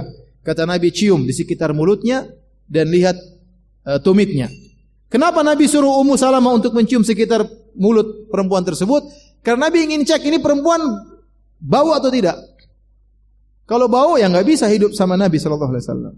Kalau ternyata dia perhatian tentang harumnya mulutnya, Nabi mau hidup sama sama dia. Oleh karenanya ibu-ibu yang di rumah, yang dirahmati Allah Subhanahu wa taala, para suami, perhatikan masalah ini. Jangan kita kemudian ketemu istri, mulut masih bau, terus kita bilang, "Sayang, huh, huh, luar biasa kamu. Huh, bau enggak enak." Istri juga gitu. Enggak enak ya. Ngobrol sama istri mulutnya bau itu enggak enak. Tandanya gimana mulut kita bau? Kita lagi ngobrol, tahu-tahu wajah pasangan kita berubah. Tahan napas, wah itu berarti mulut kita lagi bau. Atau tiba-tiba dia menjauh. Cinta, uh, rasa. Berarti lagi enggak enak bau mulut kita. Sudah segera sikat gigi. Segera sikat, sikat gigi. Ya. Perhatian masalah ini. Ya. Wanita jangan sampai ada bau tidak enak sama suaminya. Berusaha suaminya datang, tubuhnya harum. Yang penting mandi air di Indonesia banyak kok, alhamdulillah. Saking banyak sampai banjir-banjir banyak. Sudah. Mandi enggak apa-apa, mandi ya, kemudian bersihan, suami mau pulang mandi pakai parfum. Ibu mandi parfum juga enggak apa-apa, kan di rumah. Yang penting jangan keluar rumah. Biar suami itu kalau cium bagian manapun dari tubuh kita enggak ada baunya. Gimana caranya? Gimana caranya? Berusaha. Ya, dan inilah yang menimbulkan keharmonisan rumah tangga. Taib, di antara kehebatan lelaki ini, apa kata sang wanita? Wa aglibuhu wa nasu yaglibu. Aku ini mendominasi dia dan dia mendominasi orang-orang. Suamiku itu kalau sama aku mengalah terus, kata dia. Sama orang dia tidak mengalah. Sama orang dia tidak mengalah. Oleh karenanya diriwayatkan dari Muawiyah radhiyallahu taala anhu, sebagaimana dinukilkan oleh Ibnu Hajar dalam Fathul Badi, dinukilkan juga oleh Ibnul Mulaqin dalam Tauziih. Muawiyah radhiyallahu anhu berkata tentang para wanita, yaglibnal kiram wa yaglibuhunna li'am. Wanita-wanita itu sifatnya mendominasi para lelaki yang baik dan mereka didominasi oleh para lelaki yang buruk. Saya ulangi. Para wanita sifatnya yaglibnal kiram. Mereka suka mendominasi suami-suami yang baik. Wa yaglibuhunnal kiram, dan mereka para wanita suka dikuasai oleh suami-suami yang yang buruk. Maksud saya apa, ikhwan? Kalau antum sering ngalah sama istri, bukan berarti antum rendahan, tidak. Antum tahu ini wanita, antum ngalah, antum tahu apa namanya, naqis atau aklin, otaknya kurang, antum tahu akalnya kurang. Antum tahu dia bengkok. Ya, kata Nabi sallallahu alaihi wasallam, "Istausu bin nisa'i khairan fa innahunna ya khuliqna ya apa? Sungguhnya wanita diciptakan dari apa? Tulang tulang rusuk." Ya. Minadzila wa ina wajashain fi dhila alahu. Dan yang paling miring, yang paling bengkok dari tulang rusuk adalah bagian atas. Tulang rusuk kan semakin di atas semakin bengkok, semakin di bawah semakin melebar. Semakin di atas dia semakin bengkok. Kata wanita, kata Nabi shallallahu alaihi wasallam, berbuat baiklah kepada wanita. Artinya apa? Sering kasih uzur kepada mereka. Kenapa? Karena mereka bengkok. Dan diciptakan dari tulang rusuk yang bengkok. Dan yang paling bengkok kata Nabi bagian atas. Banyak para ulama mengatakan maksudnya mulut perempuan yang paling bengkok. Maka antum sabar kalau sama wanita. Baik, hadirin dan hadirat yang dirahmati Allah Subhanahu wa taala. Uh, jadi kita dalam kehidupan rumah tangga sering-seringlah ngalah sama apa? Istri ya. Memahami kekurangan mereka. Nabi sudah kabarkan istausu bin nisa'i khaira. Hendaknya kalian saling berwasiat, saling mengingatkan untuk berbuat baik kepada istri ya. Bahkan sebagian ulama mengatakan istausu bin nisa'i khaira artinya saling mengingatkan. Kalau kita ketemu kita para suami, eh kamu sudah baik sama istrimu belum? Eh, sudah belikan emas belum? Ingatkan. Ya. Karena fa innal mar'ata khuliqat min dhila. Ya. Dalam riwayat fa innahunna khuliqna min dhila, karena wanita diciptakan dari tulang rusuk. Tulang rusuk itu bengkok. Maka jangan pernah berharap wanita itu lurus, karena mereka pasti bengkok. Kalau mereka bengkok, ya antum sabar. Jangan antum bilang dasar bengkok, dasar bengkok enggak. Memang benar kata Nabi, memang anti itu bengkok. Eh, bukan begitu. Nabi sampaikan hadis ini bukan untuk mencela wanita. Nabi sampaikan Nabi perempuan itu dari tulang rusuk bengkok untuk dikasih uzur. Paham? Oleh karenanya kalau antum ngalah bukan berarti antum lemah ya, bukan berarti antum rendah. Ya selama antum mengalah karena Allah Subhanahu wa taala. Kita laki-laki mau tampar wanita gampang. Kita laki-laki mau ceraikan gampang, tapi kita enggak. Kita berusaha bersikap dengan mereka dengan penuh kelembutan karena apa? Karena Allah Subhanahu wa taala, Nabi yang suruh. Nabi yang suruh. Apalagi Muawiyah tadi berkata, wanita itu menguasai laki-laki yang baik. Ya, kalau antum dikuasai, oke-oke saja ya. Tapi jangan sampai dikuasai segala hal ya. Oleh karenanya wanita ini berkata, "Ana aglibuhu," saya menguasai suamiku, "wa nasu yaglibu," adapun dia menguasai orang-orang di luar ya. Tadi saya sudah sampaikan Nabi shallallahu alaihi wasallam bersikap dengan istri-istrinya subhanallah dengan penuh kelembutan, terkadang istrinya sebagian yang angkat suara. Dan Nabi shallallahu alaihi wasallam tidak mengatakan saya Nabi, saya orang paling mulia. Tidak, Nabi menjikapi seakan-akan dia seorang apa? Suami. Sebagai seorang suami. Baik. Kita lanjutkan. Yang keberapa sekarang? Sembilan. Qalatit tasi'ah. Berkata wanita yang kesembilan. Zauji rafi'ul imad. Suamiku tiang rumahnya tinggi, rafi'ul imad. Tawilun nijat, tali pedangnya panjang atau sarung pedangnya panjang. Azimur rimat, debu di dapurnya bertumpuk-tumpuk. Qaribul baiti minan nat, dan rumahnya dekat dengan tempat pertemuan. Saya ulangi, dia katakan zauji rafi'ul imad, suamiku tiang rumahnya tinggi. Tawilun nijat, tali pedangnya atau sarung pedangnya panjang. Azimur rimat, debu di dapurnya banyak, bertumpuk-tumpuk. Qaribul baiti minan nat, rumahnya dekat dengan tempat pertemuan. Apa maksudnya? Wanita ini menjelaskan tentang suaminya yang sangat dermawan. Dia mengatakan, suamiku orang yang mulia. Zauji rafi'ul imad, rumahnya luas. Kalau tiangnya tinggi berarti rumahnya luas atau tidak? Luas. Orangnya gagah, tawilun nijat, sarung pedangnya panjang. Kalau sarung pedangnya panjang, berarti pedangnya panjang. Kalau pedangnya panjang, berarti orangnya tinggi atau tidak? Tinggi, nggak mungkin pedangnya panjang dia pendek, enggak. Berarti dia orangnya apa? Tinggi, gagah. Azimur rimat, debu banyak, berdebu bekas kayu bakar banyak di dapurnya. Kenapa? Karena dia suka masak. Dia suka masak. Sering undang orang makan di rumahnya, tidak sempat bersih-bersih, debu sudah numpuk lagi. Debu di dapurnya, bakar-bakar lagi, bakar kayu, bakar kayu, banyak dimasak. Makanya dikatakan qaribun baiti minan nat, rumahnya dekat dengan tempat pertemuan. Artinya orang-orang sering ke rumahnya. Orang-orang ada masalah datang ke dia, rumahnya sering jadi tempat pertemuan. Itulah suamiku, disenangi oleh masyarakat sekitar. Dijadikan tempat rujukan kalau ada permasalahan. Rumahnya terbuka, dan dia sering mengundang orang untuk makan di rumahnya sehingga debu di dapur bertumpuk terus. Sebagian ulama mengatakan maksudnya azimur rimat, debunya banyak di dapurnya.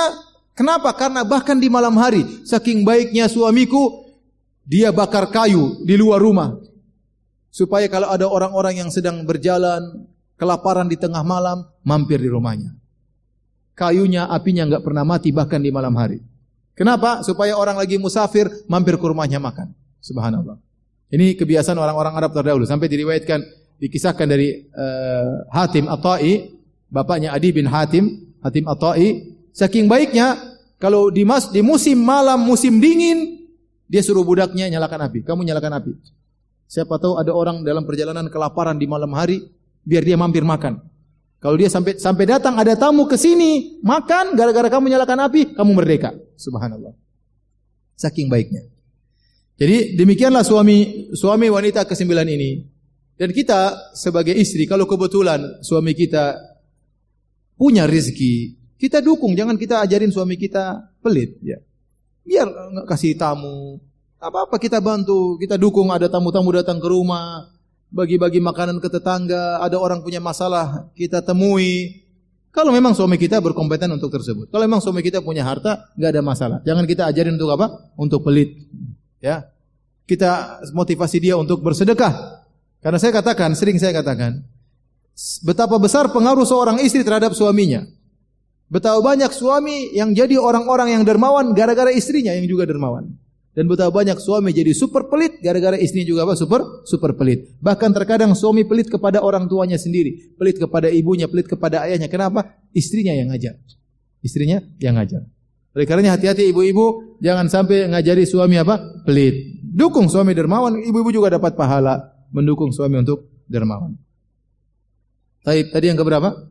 Sembilan. Sekarang yang kesepuluh. Yang kesepuluh sama, juga suami yang sangat dermawan. Apa kata dia?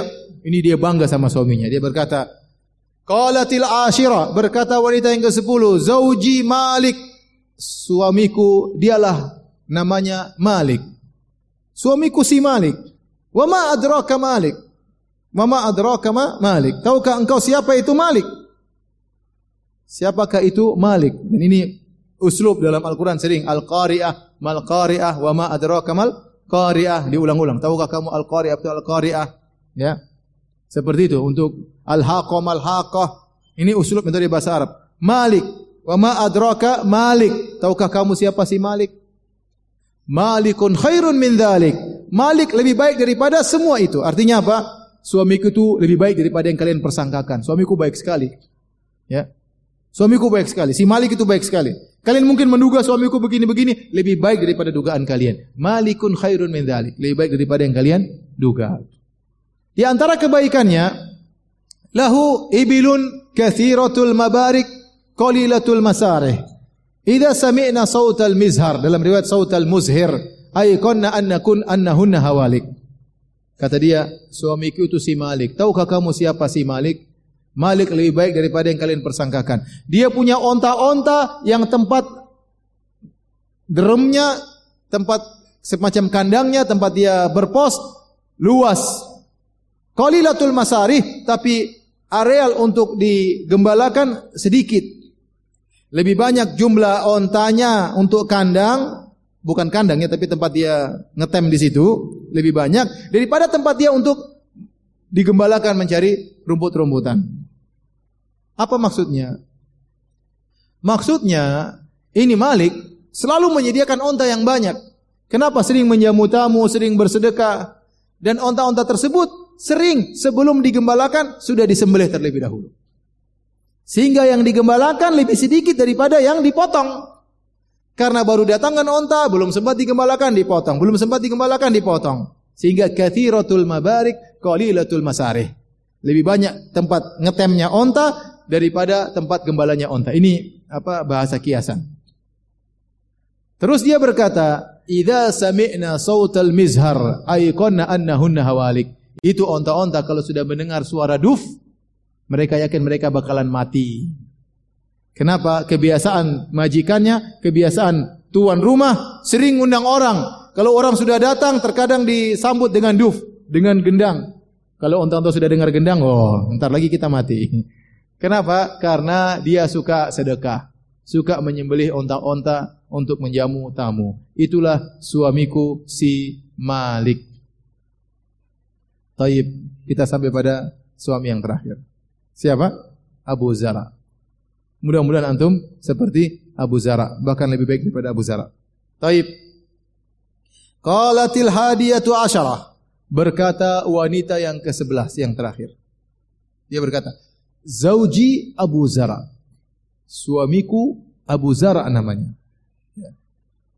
Fama Abu Zara. Tahukah kalian siapa itu Abu Zara? Dia mulai cerita tentang suaminya. Anasa ya min huliyi udhunaya. Dia memanjangkan anting di telingaku. Ya. Anasa ya itu maksudnya memanjangkan.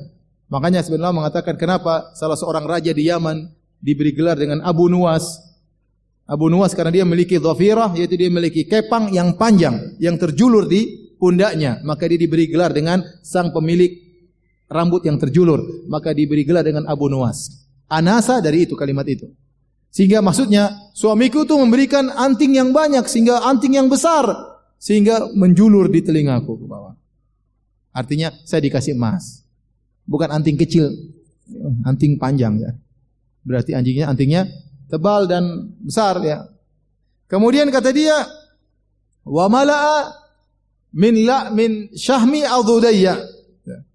Dan kemudian suamiku membuat tulang at, apa lengan atasku menjadi ket, menjadi montok, menjadi apa? Menjadi gemuk. Maksudnya apa? Suamiku perhatian sama aku. Perhiasan dikasih, makanan dikasih. Ini mereka bercerita zaman dulu, orang susah makan, banyak wanita yang kurus-kurus. Sehingga kalau wanita yang badannya montok itu berarti suaminya perhatian. Makanya ibu-ibu kalau suami sudah kasih makan, ibu sudah gemuk itu bersyukur kepada Allah Subhanahu wa taala. Berarti suaminya apa? Perhatiannya. Tapi jangan kegemukan itu aja ya. Taib, kata dia, "Wa mala'a min syahmi adudayya." Dia membuat badanku menjadi padat, menjadi padat lengan atasku. Kalau lengan atasku padat berarti badannya semuanya padat.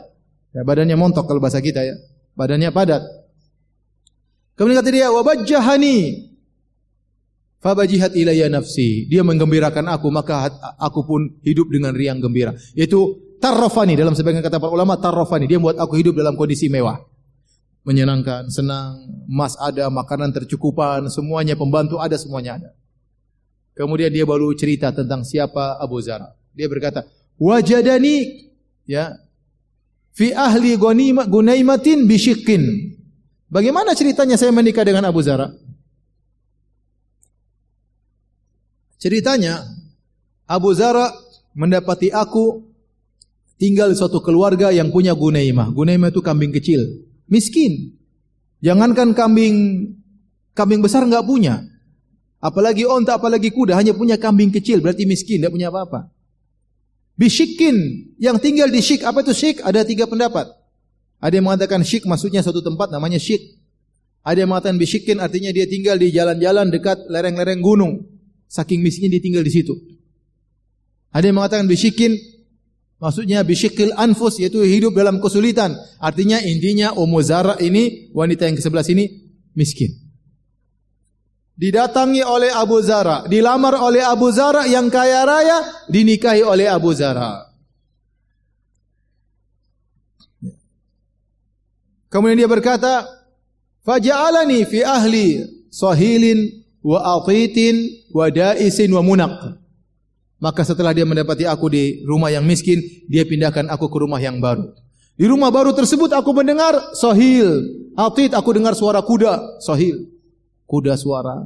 Aku dengar aqit, aqit suara onta. Onta aqit sebenarnya bukan suara onta, tapi dia adalah suara pelana atau keranda yang diletakkan di atas onta. Keranda tersebut kalau dinaiki bunyi krek. Artinya apa? Tidak semua orang punya unta punya seperti itu. Artinya ini Abu Zara sangat kaya, bukan cuma punya unta, bahkan punya unta yang dipasang keranda dan pelana. Dahulu itu kendaraan paling sip, paling top di zaman itu. Tinggal naik di atas, tidur, untanya jalan, Masya Allah. Ya, itu Mercedes versi zaman dahulu. Jadi kaya dia. Ya.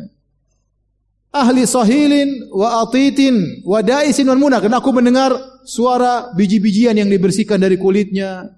Munak, munaknya juga ada beberapa khilaf, tapi di antaranya aku mendengar suara hewan-hewan, ada suara kambing, ada suara ayam, ada, intinya dia orang kaya raya. ternak punya, biji-bijian juga punya. Sehingga terdengarlah suara-suara mesin yang untuk menghilangkan biji-bijian, menghilangkan, menggiling biji-bijian, menghilangkan biji dari kulitnya. Intinya dia orang kaya. Ya. Kata dia, fa indahu aqulu fala uqabbah. Tatkala aku pindah ke rumah seperti ini, maka aku berkata, aku tidak akan dicela oleh Abu Zar. Tidak akan. Wa ashrabu wa arkudu fa atasabbah wa ashrabu fa ataqammah. Saya sudah tinggal di rumah Abu Zar, saya tidak akan dicela. Kalau saya tidur saya akan bangun sampai pagi hari, dan kalau saya minum saya akan puas minum saya. Maksudnya apa? Dia mengatakan hidup dengan mewah. Abu Zar baik banget, tidak pernah mencela saya, dan kita tahu Nabi melarang seorang laki-laki, la tuqabbih, jangan kau mencela istrimu, enggak boleh. Jangan kita cela fisik istri kita, enggak boleh. Kamu dasar gembrot, enggak boleh. Pesek, enggak boleh ya. Ya. Nonong, enggak boleh ya. Apalagi berkaitan dengan kecantikannya. Sensi, perempuan enggak bisa digitukan. Antum harus bilang kamu paling cantik. Cantik sekali. Tatkala lampu mati. Tatkala lampu matinya dalam hati, jangan diungkapin. Ya. Kalau istri antum tanya, "Mas, saya sama dia cantikan mana?" Antum jangan bilang cantikan dia, musibah. Nanti bilang cantikan kamu. Kalau dari belakang, dalam hati. Jadi intinya para hadirin ya, wanita sensi, tidak bisa antum bicara tentang fisiknya. Yang diandalkan kepada antum fisiknya. Maka tidak boleh, kata Nabi, tidak boleh mentakbih, mencela wanita. Ini kata dia, fala uqabbah fa indahu fala uqabbah. Aku tahu saya tidak akan dicela.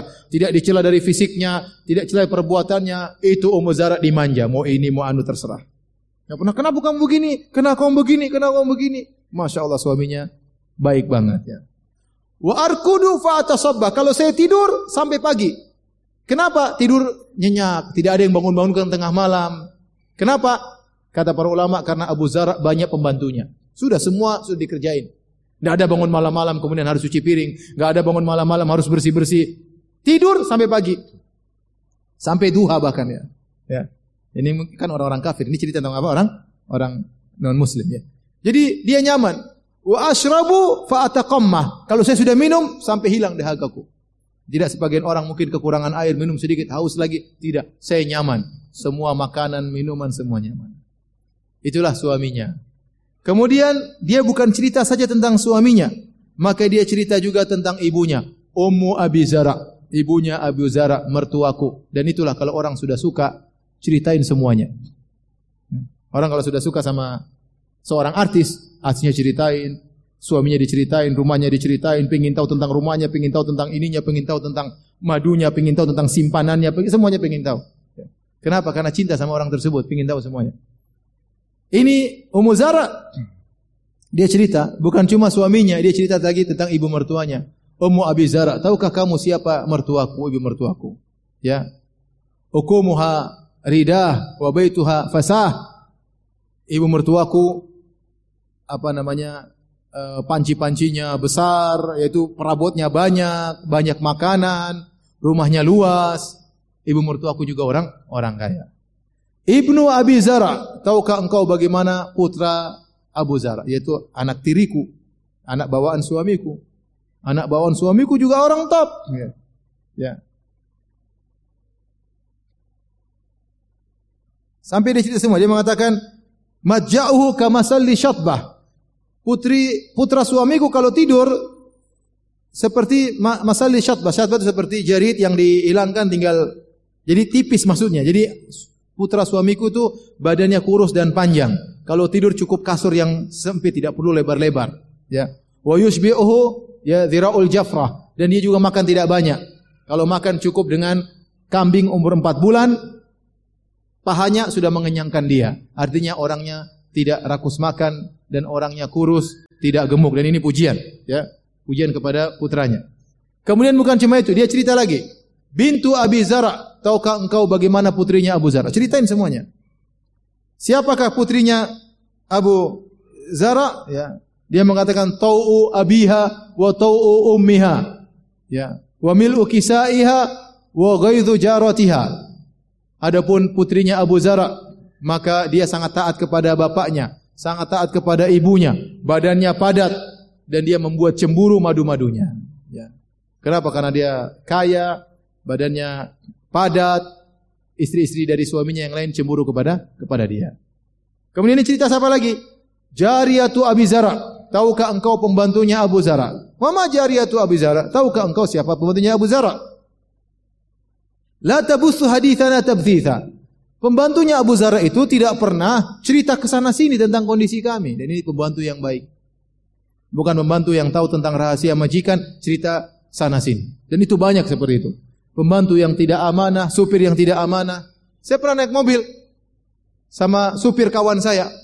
Di tengah jalan dia cerita tentang kawan saya. Semuanya dia bongkar, subhanallah.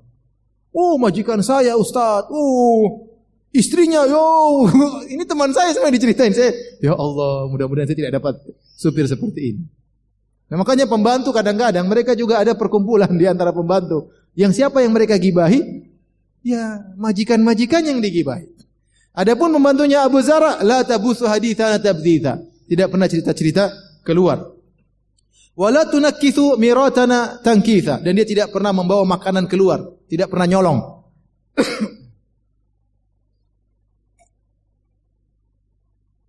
Betapa banyak pembantu yang suka nyuri, nyolong, tahu-tahu H P hilang, tahu-tahu cincin hilang, tahu-tahu uang hilang.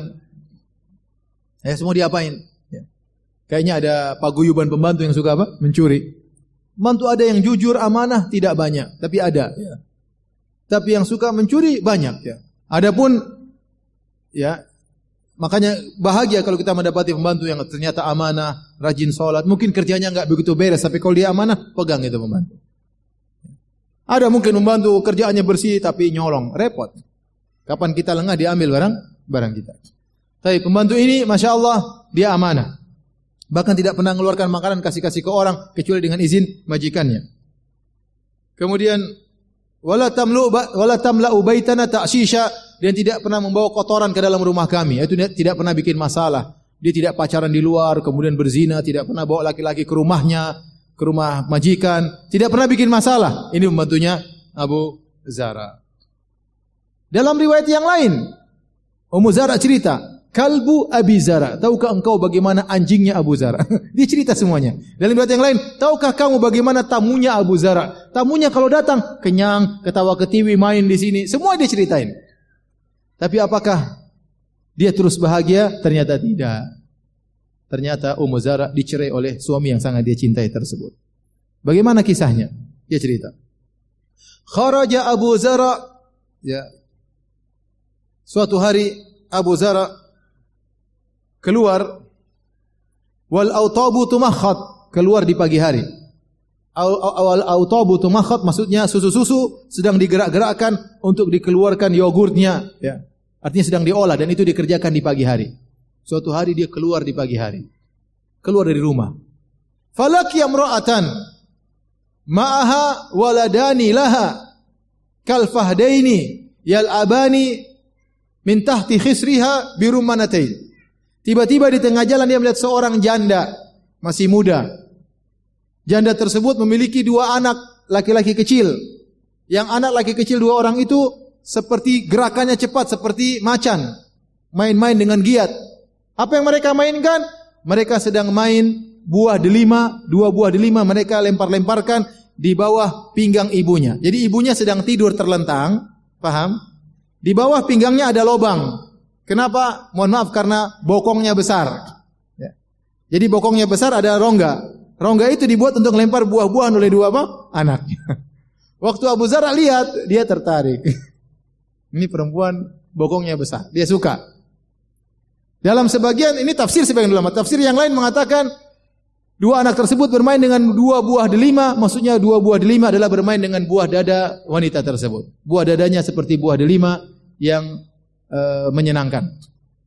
Intinya, Abu Zara tertarik sama janda tersebut. Subhanallah. Laki-laki kadang-kadang demikian. Begitu lihat langsung tertarik. Tidak ada angin, tidak ada hujan. Tahu-tahu tertarik. Apa yang dia lakukan? Fatallaqani wa nakahaha. Dia pun pulang ceraikan aku, dia nikah dengan janda tersebut. Selesai cerita. Dia dengar suara kuda, suara onta, semuanya tadi cerita semua, aku diceraikan, masyaallah.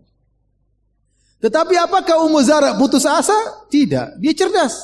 Kalau dia tidak bisa mendapatkan kebahagiaan yang sempurna, kebahagiaan yang ada tetap dia jalani. Bukan berarti kemudian saya bunuh diri, gantung diri, dicerai. Enggak. Saya tidak mau nikah lagi. Enggak. Dia nikah lagi habis itu. Kata dia, "Fanakahtu ba'dahu rajulan sariyan, raqiba syariyan, wa akhadha khatiyan, wa araha alayya min kulli min min kulli apa ra'itin zaujan." Ya. "Wa araha alayya na'aman katsiran." Kata dia, setelah itu aku menikah dengan seorang laki-laki, dalam riwayat syab, pemuda. Abu Zara tadi sudah punya anak, duda, atau punya istri yang lain, atau duda. Setelah itu saya menikah dengan pemuda, jomblo. Ini jomblo enggak sembarangan. Rojulan syarian, terkemuka, terpandang. Ya. Rokiba syarian, gagah, naik kuda yang cepat. Akhadha khatian, dan dia punya tombak herba yang di... di diambil dari suatu tempat namanya Khot di pinggiran Bahrain, sehingga tombak tersebut disebut dengan Khotiyan, itu dinisbahkan kepada tempat pembuatan tombak tersebut, yaitu tombak mahal. Wa akhadha Khotiyan, ya. Wa araha alayya na'aman tsariyan, kemudian dia kasihkan kepadaku unta-unta yang yang banyak. Dia kasih saya harta. Wa atani min kulli ra'ihatin zaujan, bahkan dia memberikan aku harta yang berpasang-pasangan, anting-anting emas, gelang emas dan perak, onta berpasang-pasangan, kasih hadiah sama saya banyak. Bahkan suamiku yang kedua ini berkata, "Kuli umma zara wa miri ahlaki." Makanlah sepuasmu wahai istriku, dan berikan ini juga kepada keluargamu. Suami yang kedua ini baik. Tidak kalah baik daripada Abu Zara. Jomblo lagi, masih apa? Masih perjaka. Baik sekali sama Ummu Zara. Tapi apa komentarnya Ummu Zara? La a'ta law jama'tu kulla syai'in a'tanihi ma balagha asghara aniyati Abi Zara. Kalau saya kumpulkan semua pemberianku suamiku yang baru ini, semuanya dari A sampai Z saya kumpulkan, tidak akan sama dengan segelas kecil pemberian Abu Zara. Subhanallah. Tidak ada nilainya bagi dia. Kenapa? Karena dia cintanya kepada Abu Zara. Susah. Kalau semua dinilai dengan cinta, semua bernilai mahal. Tapi kalau sudah tidak cinta, semua tidak bernilai. Bayangkan dia mengatakan, "Lau jama'tu kulla syai'in a'tanihi." Kalau saya kumpulkan semua pemberian suamiku yang kedua ini yang begitu banyak, tidak bisa dibandingkan dengan satu gelas pemberian apa? Abu Zara. Benarlah perkataan seorang penyair, "Nakil fu'adaka haitsu syi'ta minal hawa, famal hubbu illa lil habibil awwali." Silahkan pindahkan hatimu untuk kau cinta kepada wanita siapa saja yang kau kehendaki, tapi cinta sejati hanyalah kepada cinta yang pertama. Allahu akbar. Wa kam min manzilin ya'lafuhul fata wa haninuhu abada li awalil manzili. Betapa banyak tempat yang disinggahi oleh seorang pemuda, tetapi kerinduannya selalu kepada tempat yang pertama. Percuma Ummu Zara sudah jatuh cinta kepada Abu Abu Zara. Itulah cinta pertamanya, tidak bisa dia lupakan. Dia hidup dengan suami yang kedua, dia enjoy, tetapi tetap saja hatinya kepada Abu Zara. Ceritalah Aisyah selesai. Ceritanya Aisyah cerita Nabi dengar dari awal. Satu, dua, tiga sampai berapa? Sampai sebelas. Bayangkan, Nabi sabar dengar cerita istrinya. Sabar atau tidak? Sabar. Apa komentar Nabi sallallahu alaihi wasallam setelah cerita semua dari satu sampai sebelas? Abu Zara cerita anjingnya semuanya diceritain. Nabi tidak bilang ngapain cerita-cerita anjingnya, langsung aja. Enggak, enggak. Nabi dengar aja pelan. Selesai, Nabi berkomentar, "Kuntu laki ka Abi Zara li Ummi Zara."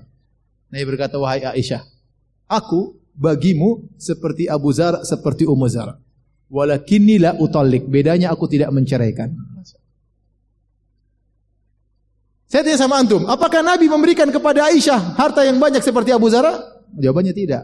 Tetapi sikap Abu Zara yang sayang kepada Ummu Zara, seperti aku kepada engkau ya Aisyah. Hanya saja aku tidak mencerai. Abu Zara cerai, aku tidak.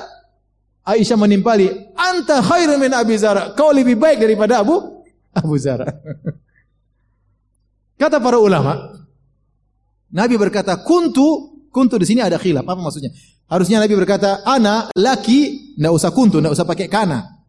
Ini yang ngerti bahasa Arab. Harusnya "Ana laki ka Abi Zara ulumi." Tapi Nabi mengatakan kuntu. Apa makna kuntu? Ada beberapa tafsiran, di antaranya kuntu ini diambil dari kana, kana tufidu daimuma. Artinya aku selalu kepada engkau seperti Abu Zara terhadap Ummu Zara, selalu.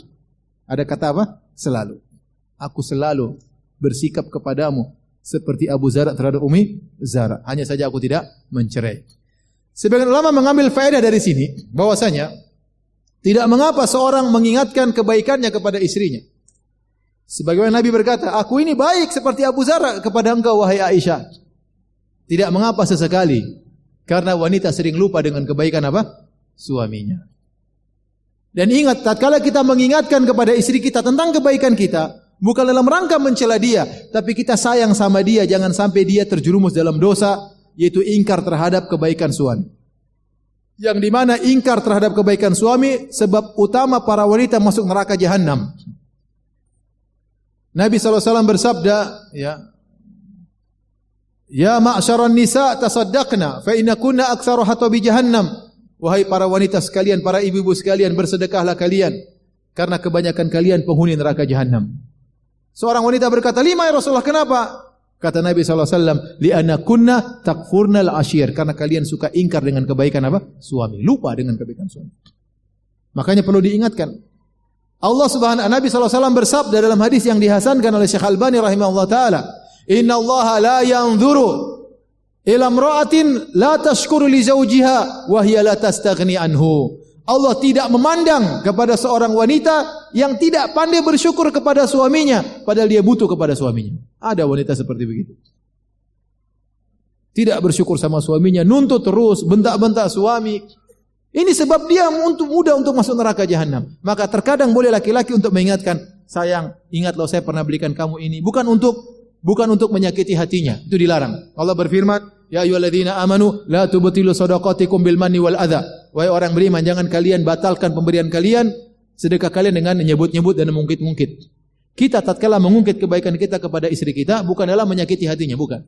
Kita ingatkan dia jangan sampai dia kufur kepada Allah dengan kufur kepada kebaikan suami. Taib hadirin dan hadirat yang hatilah subhanahu wa taala, inilah tadi ya. Uh, hadis yang panjang yang dibawakan Imam Al-Bukhari dalam sahihnya, semoga bisa kita ambil faedah dari kisah yang disampaikan tersebut. Kalau ada yang bertanya saya persilahkan, namun sebelum antum bertanya saya ingin tanya karena ada hadiah yang ingin saya bagikan. Taib. Yang pertama, siapa yang datang paling jauh? Dari mana? Mana? Tanjung Balai? Ad, ada yang lebih jauh? Aceh? Aceh? Ada yang lebih jauh dari Aceh? Bagan Batu. Mana lebih jauh? Bagan Batu atau Aceh? Aceh. Dari Padang. Padang sama Aceh jauh mana? Jauh Padang?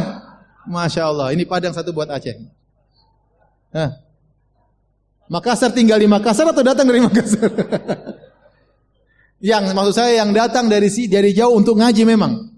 Dia datang dari jauh berpergian untuk datang ngaji. Aceh ini. Taib, yang seperti Abu Zara mana? yang yang paling tua angkat tangan. Yang paling tua. Siapa yang merasa paling tua? Berapa umur? enam puluh lima, enam puluh enam, enam puluh enam, ada yang lebih tua? Kasihkan, kasihkan. Jazakallah khair, kasihkan.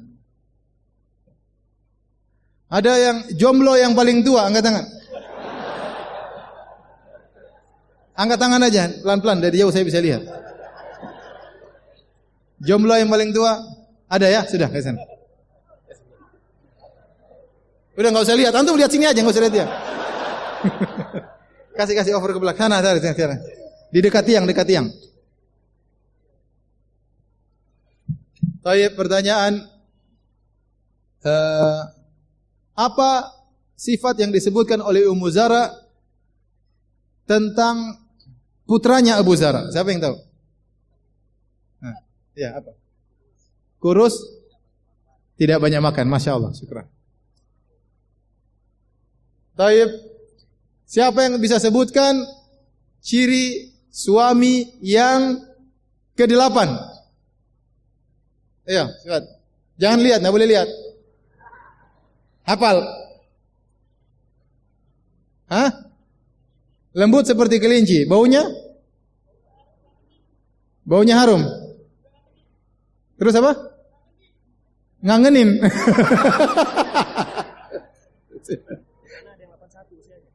Oh, ada ada yang delapan puluh satu. Tolong berikan yang delapan puluh satu. Masya Allah. Semoga Allah berkahi umurnya. Taib, tinggal satu terakhir. Ya. Uh, Ibu-ibu nggak dapat ya, kasihan. Ya. Siapa yang duda? Angkat tangan. Siapa yang duda? Ada, masya Allah. Kasih. Taib, sudah ya, sudah habis ya. Ini banyak bertanya tentang hadis solat syuruk. Hadisnya dhaif atau tidak ya. Jadi hadis tentang keutamaan salat syuruk diperselisihkan oleh para ulama tentang kesahihannya atau kedhaifannya. Karena dia datang dari beberapa sahabat ya. Kalau tidak salah dari empat sahabat ya, dari Abu Umamah Al-Bahili dan yang lainnya. Tetapi riwayat ini dhaif. Nah, riwayat yang banyak ini apakah bisa naik menjadi derajatnya hasan? Atau tidak bisa naik karena syadidul dha'af, karena dhaifnya sangat berat. Di sini tempat ijtihad para ulama. Sebagian ulama menyatakan hadisnya hasan. Di antaranya ulama-ulama kita seperti Syaikh Albani rahimahullah, Syaikh bin Baz rahimahullah taala, ya. Dan sebagian ulama mengatakan hadisnya dhaif, ya. Uh, tetapi meskipun hadisnya dhaif, ya, amalnya sendiri adalah amal yang dianjurkan. Apa sih maksudnya salat syuruk yang katanya pahalanya seperti haji atau umrah? Amalnya adalah seorang solat subuh di masjid. Setelah itu dia duduk berzikir sampai waktu duha. Kemudian dia solat apa? Duha. Ketiga amalan tersebut, solat di masjid, duduk berzikir sampai duha, solat duha. Ini semua amalan dianjurkan oleh Nabi Shallallahu Alaihi Wasallam.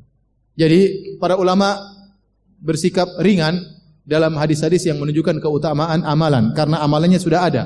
Beda dengan hadis dhaif menimbulkan amalan baru. Ini yang kita tidak boleh. Tapi kalau amalannya sudah ada, hadisnya dhaif, maka para ulama selama hadisnya tidak terlalu mungkar, tidak terlalu parah, maka mereka meringankan dalam masalah ini. Oleh karenanya uh, saya sendiri lebih condong kepada hadisnya dhaif ya. Tetapi amalan tersebut ada, maka tidak mengapa seorang mengamalkan namanya salat syuruk ya. Karena Nabi shallallahu alaihi wasallam, kebiasaan Nabi setelah sholat subuh, Nabi berzikir. Ya. Dan Nabi juga menganjurkan kita untuk sholat apa? Sholat? Sholat duha. Wallahu a'lam bishawab.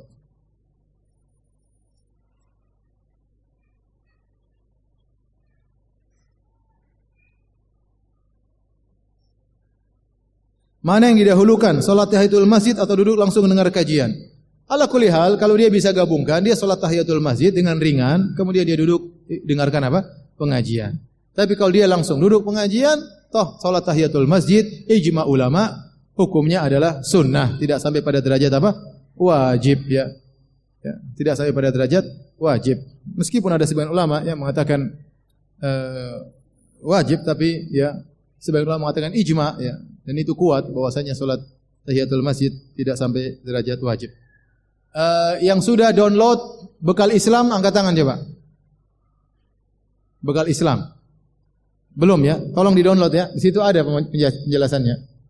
Gratis ya, Bekal Islam, download di Android sama di iPhone, ada.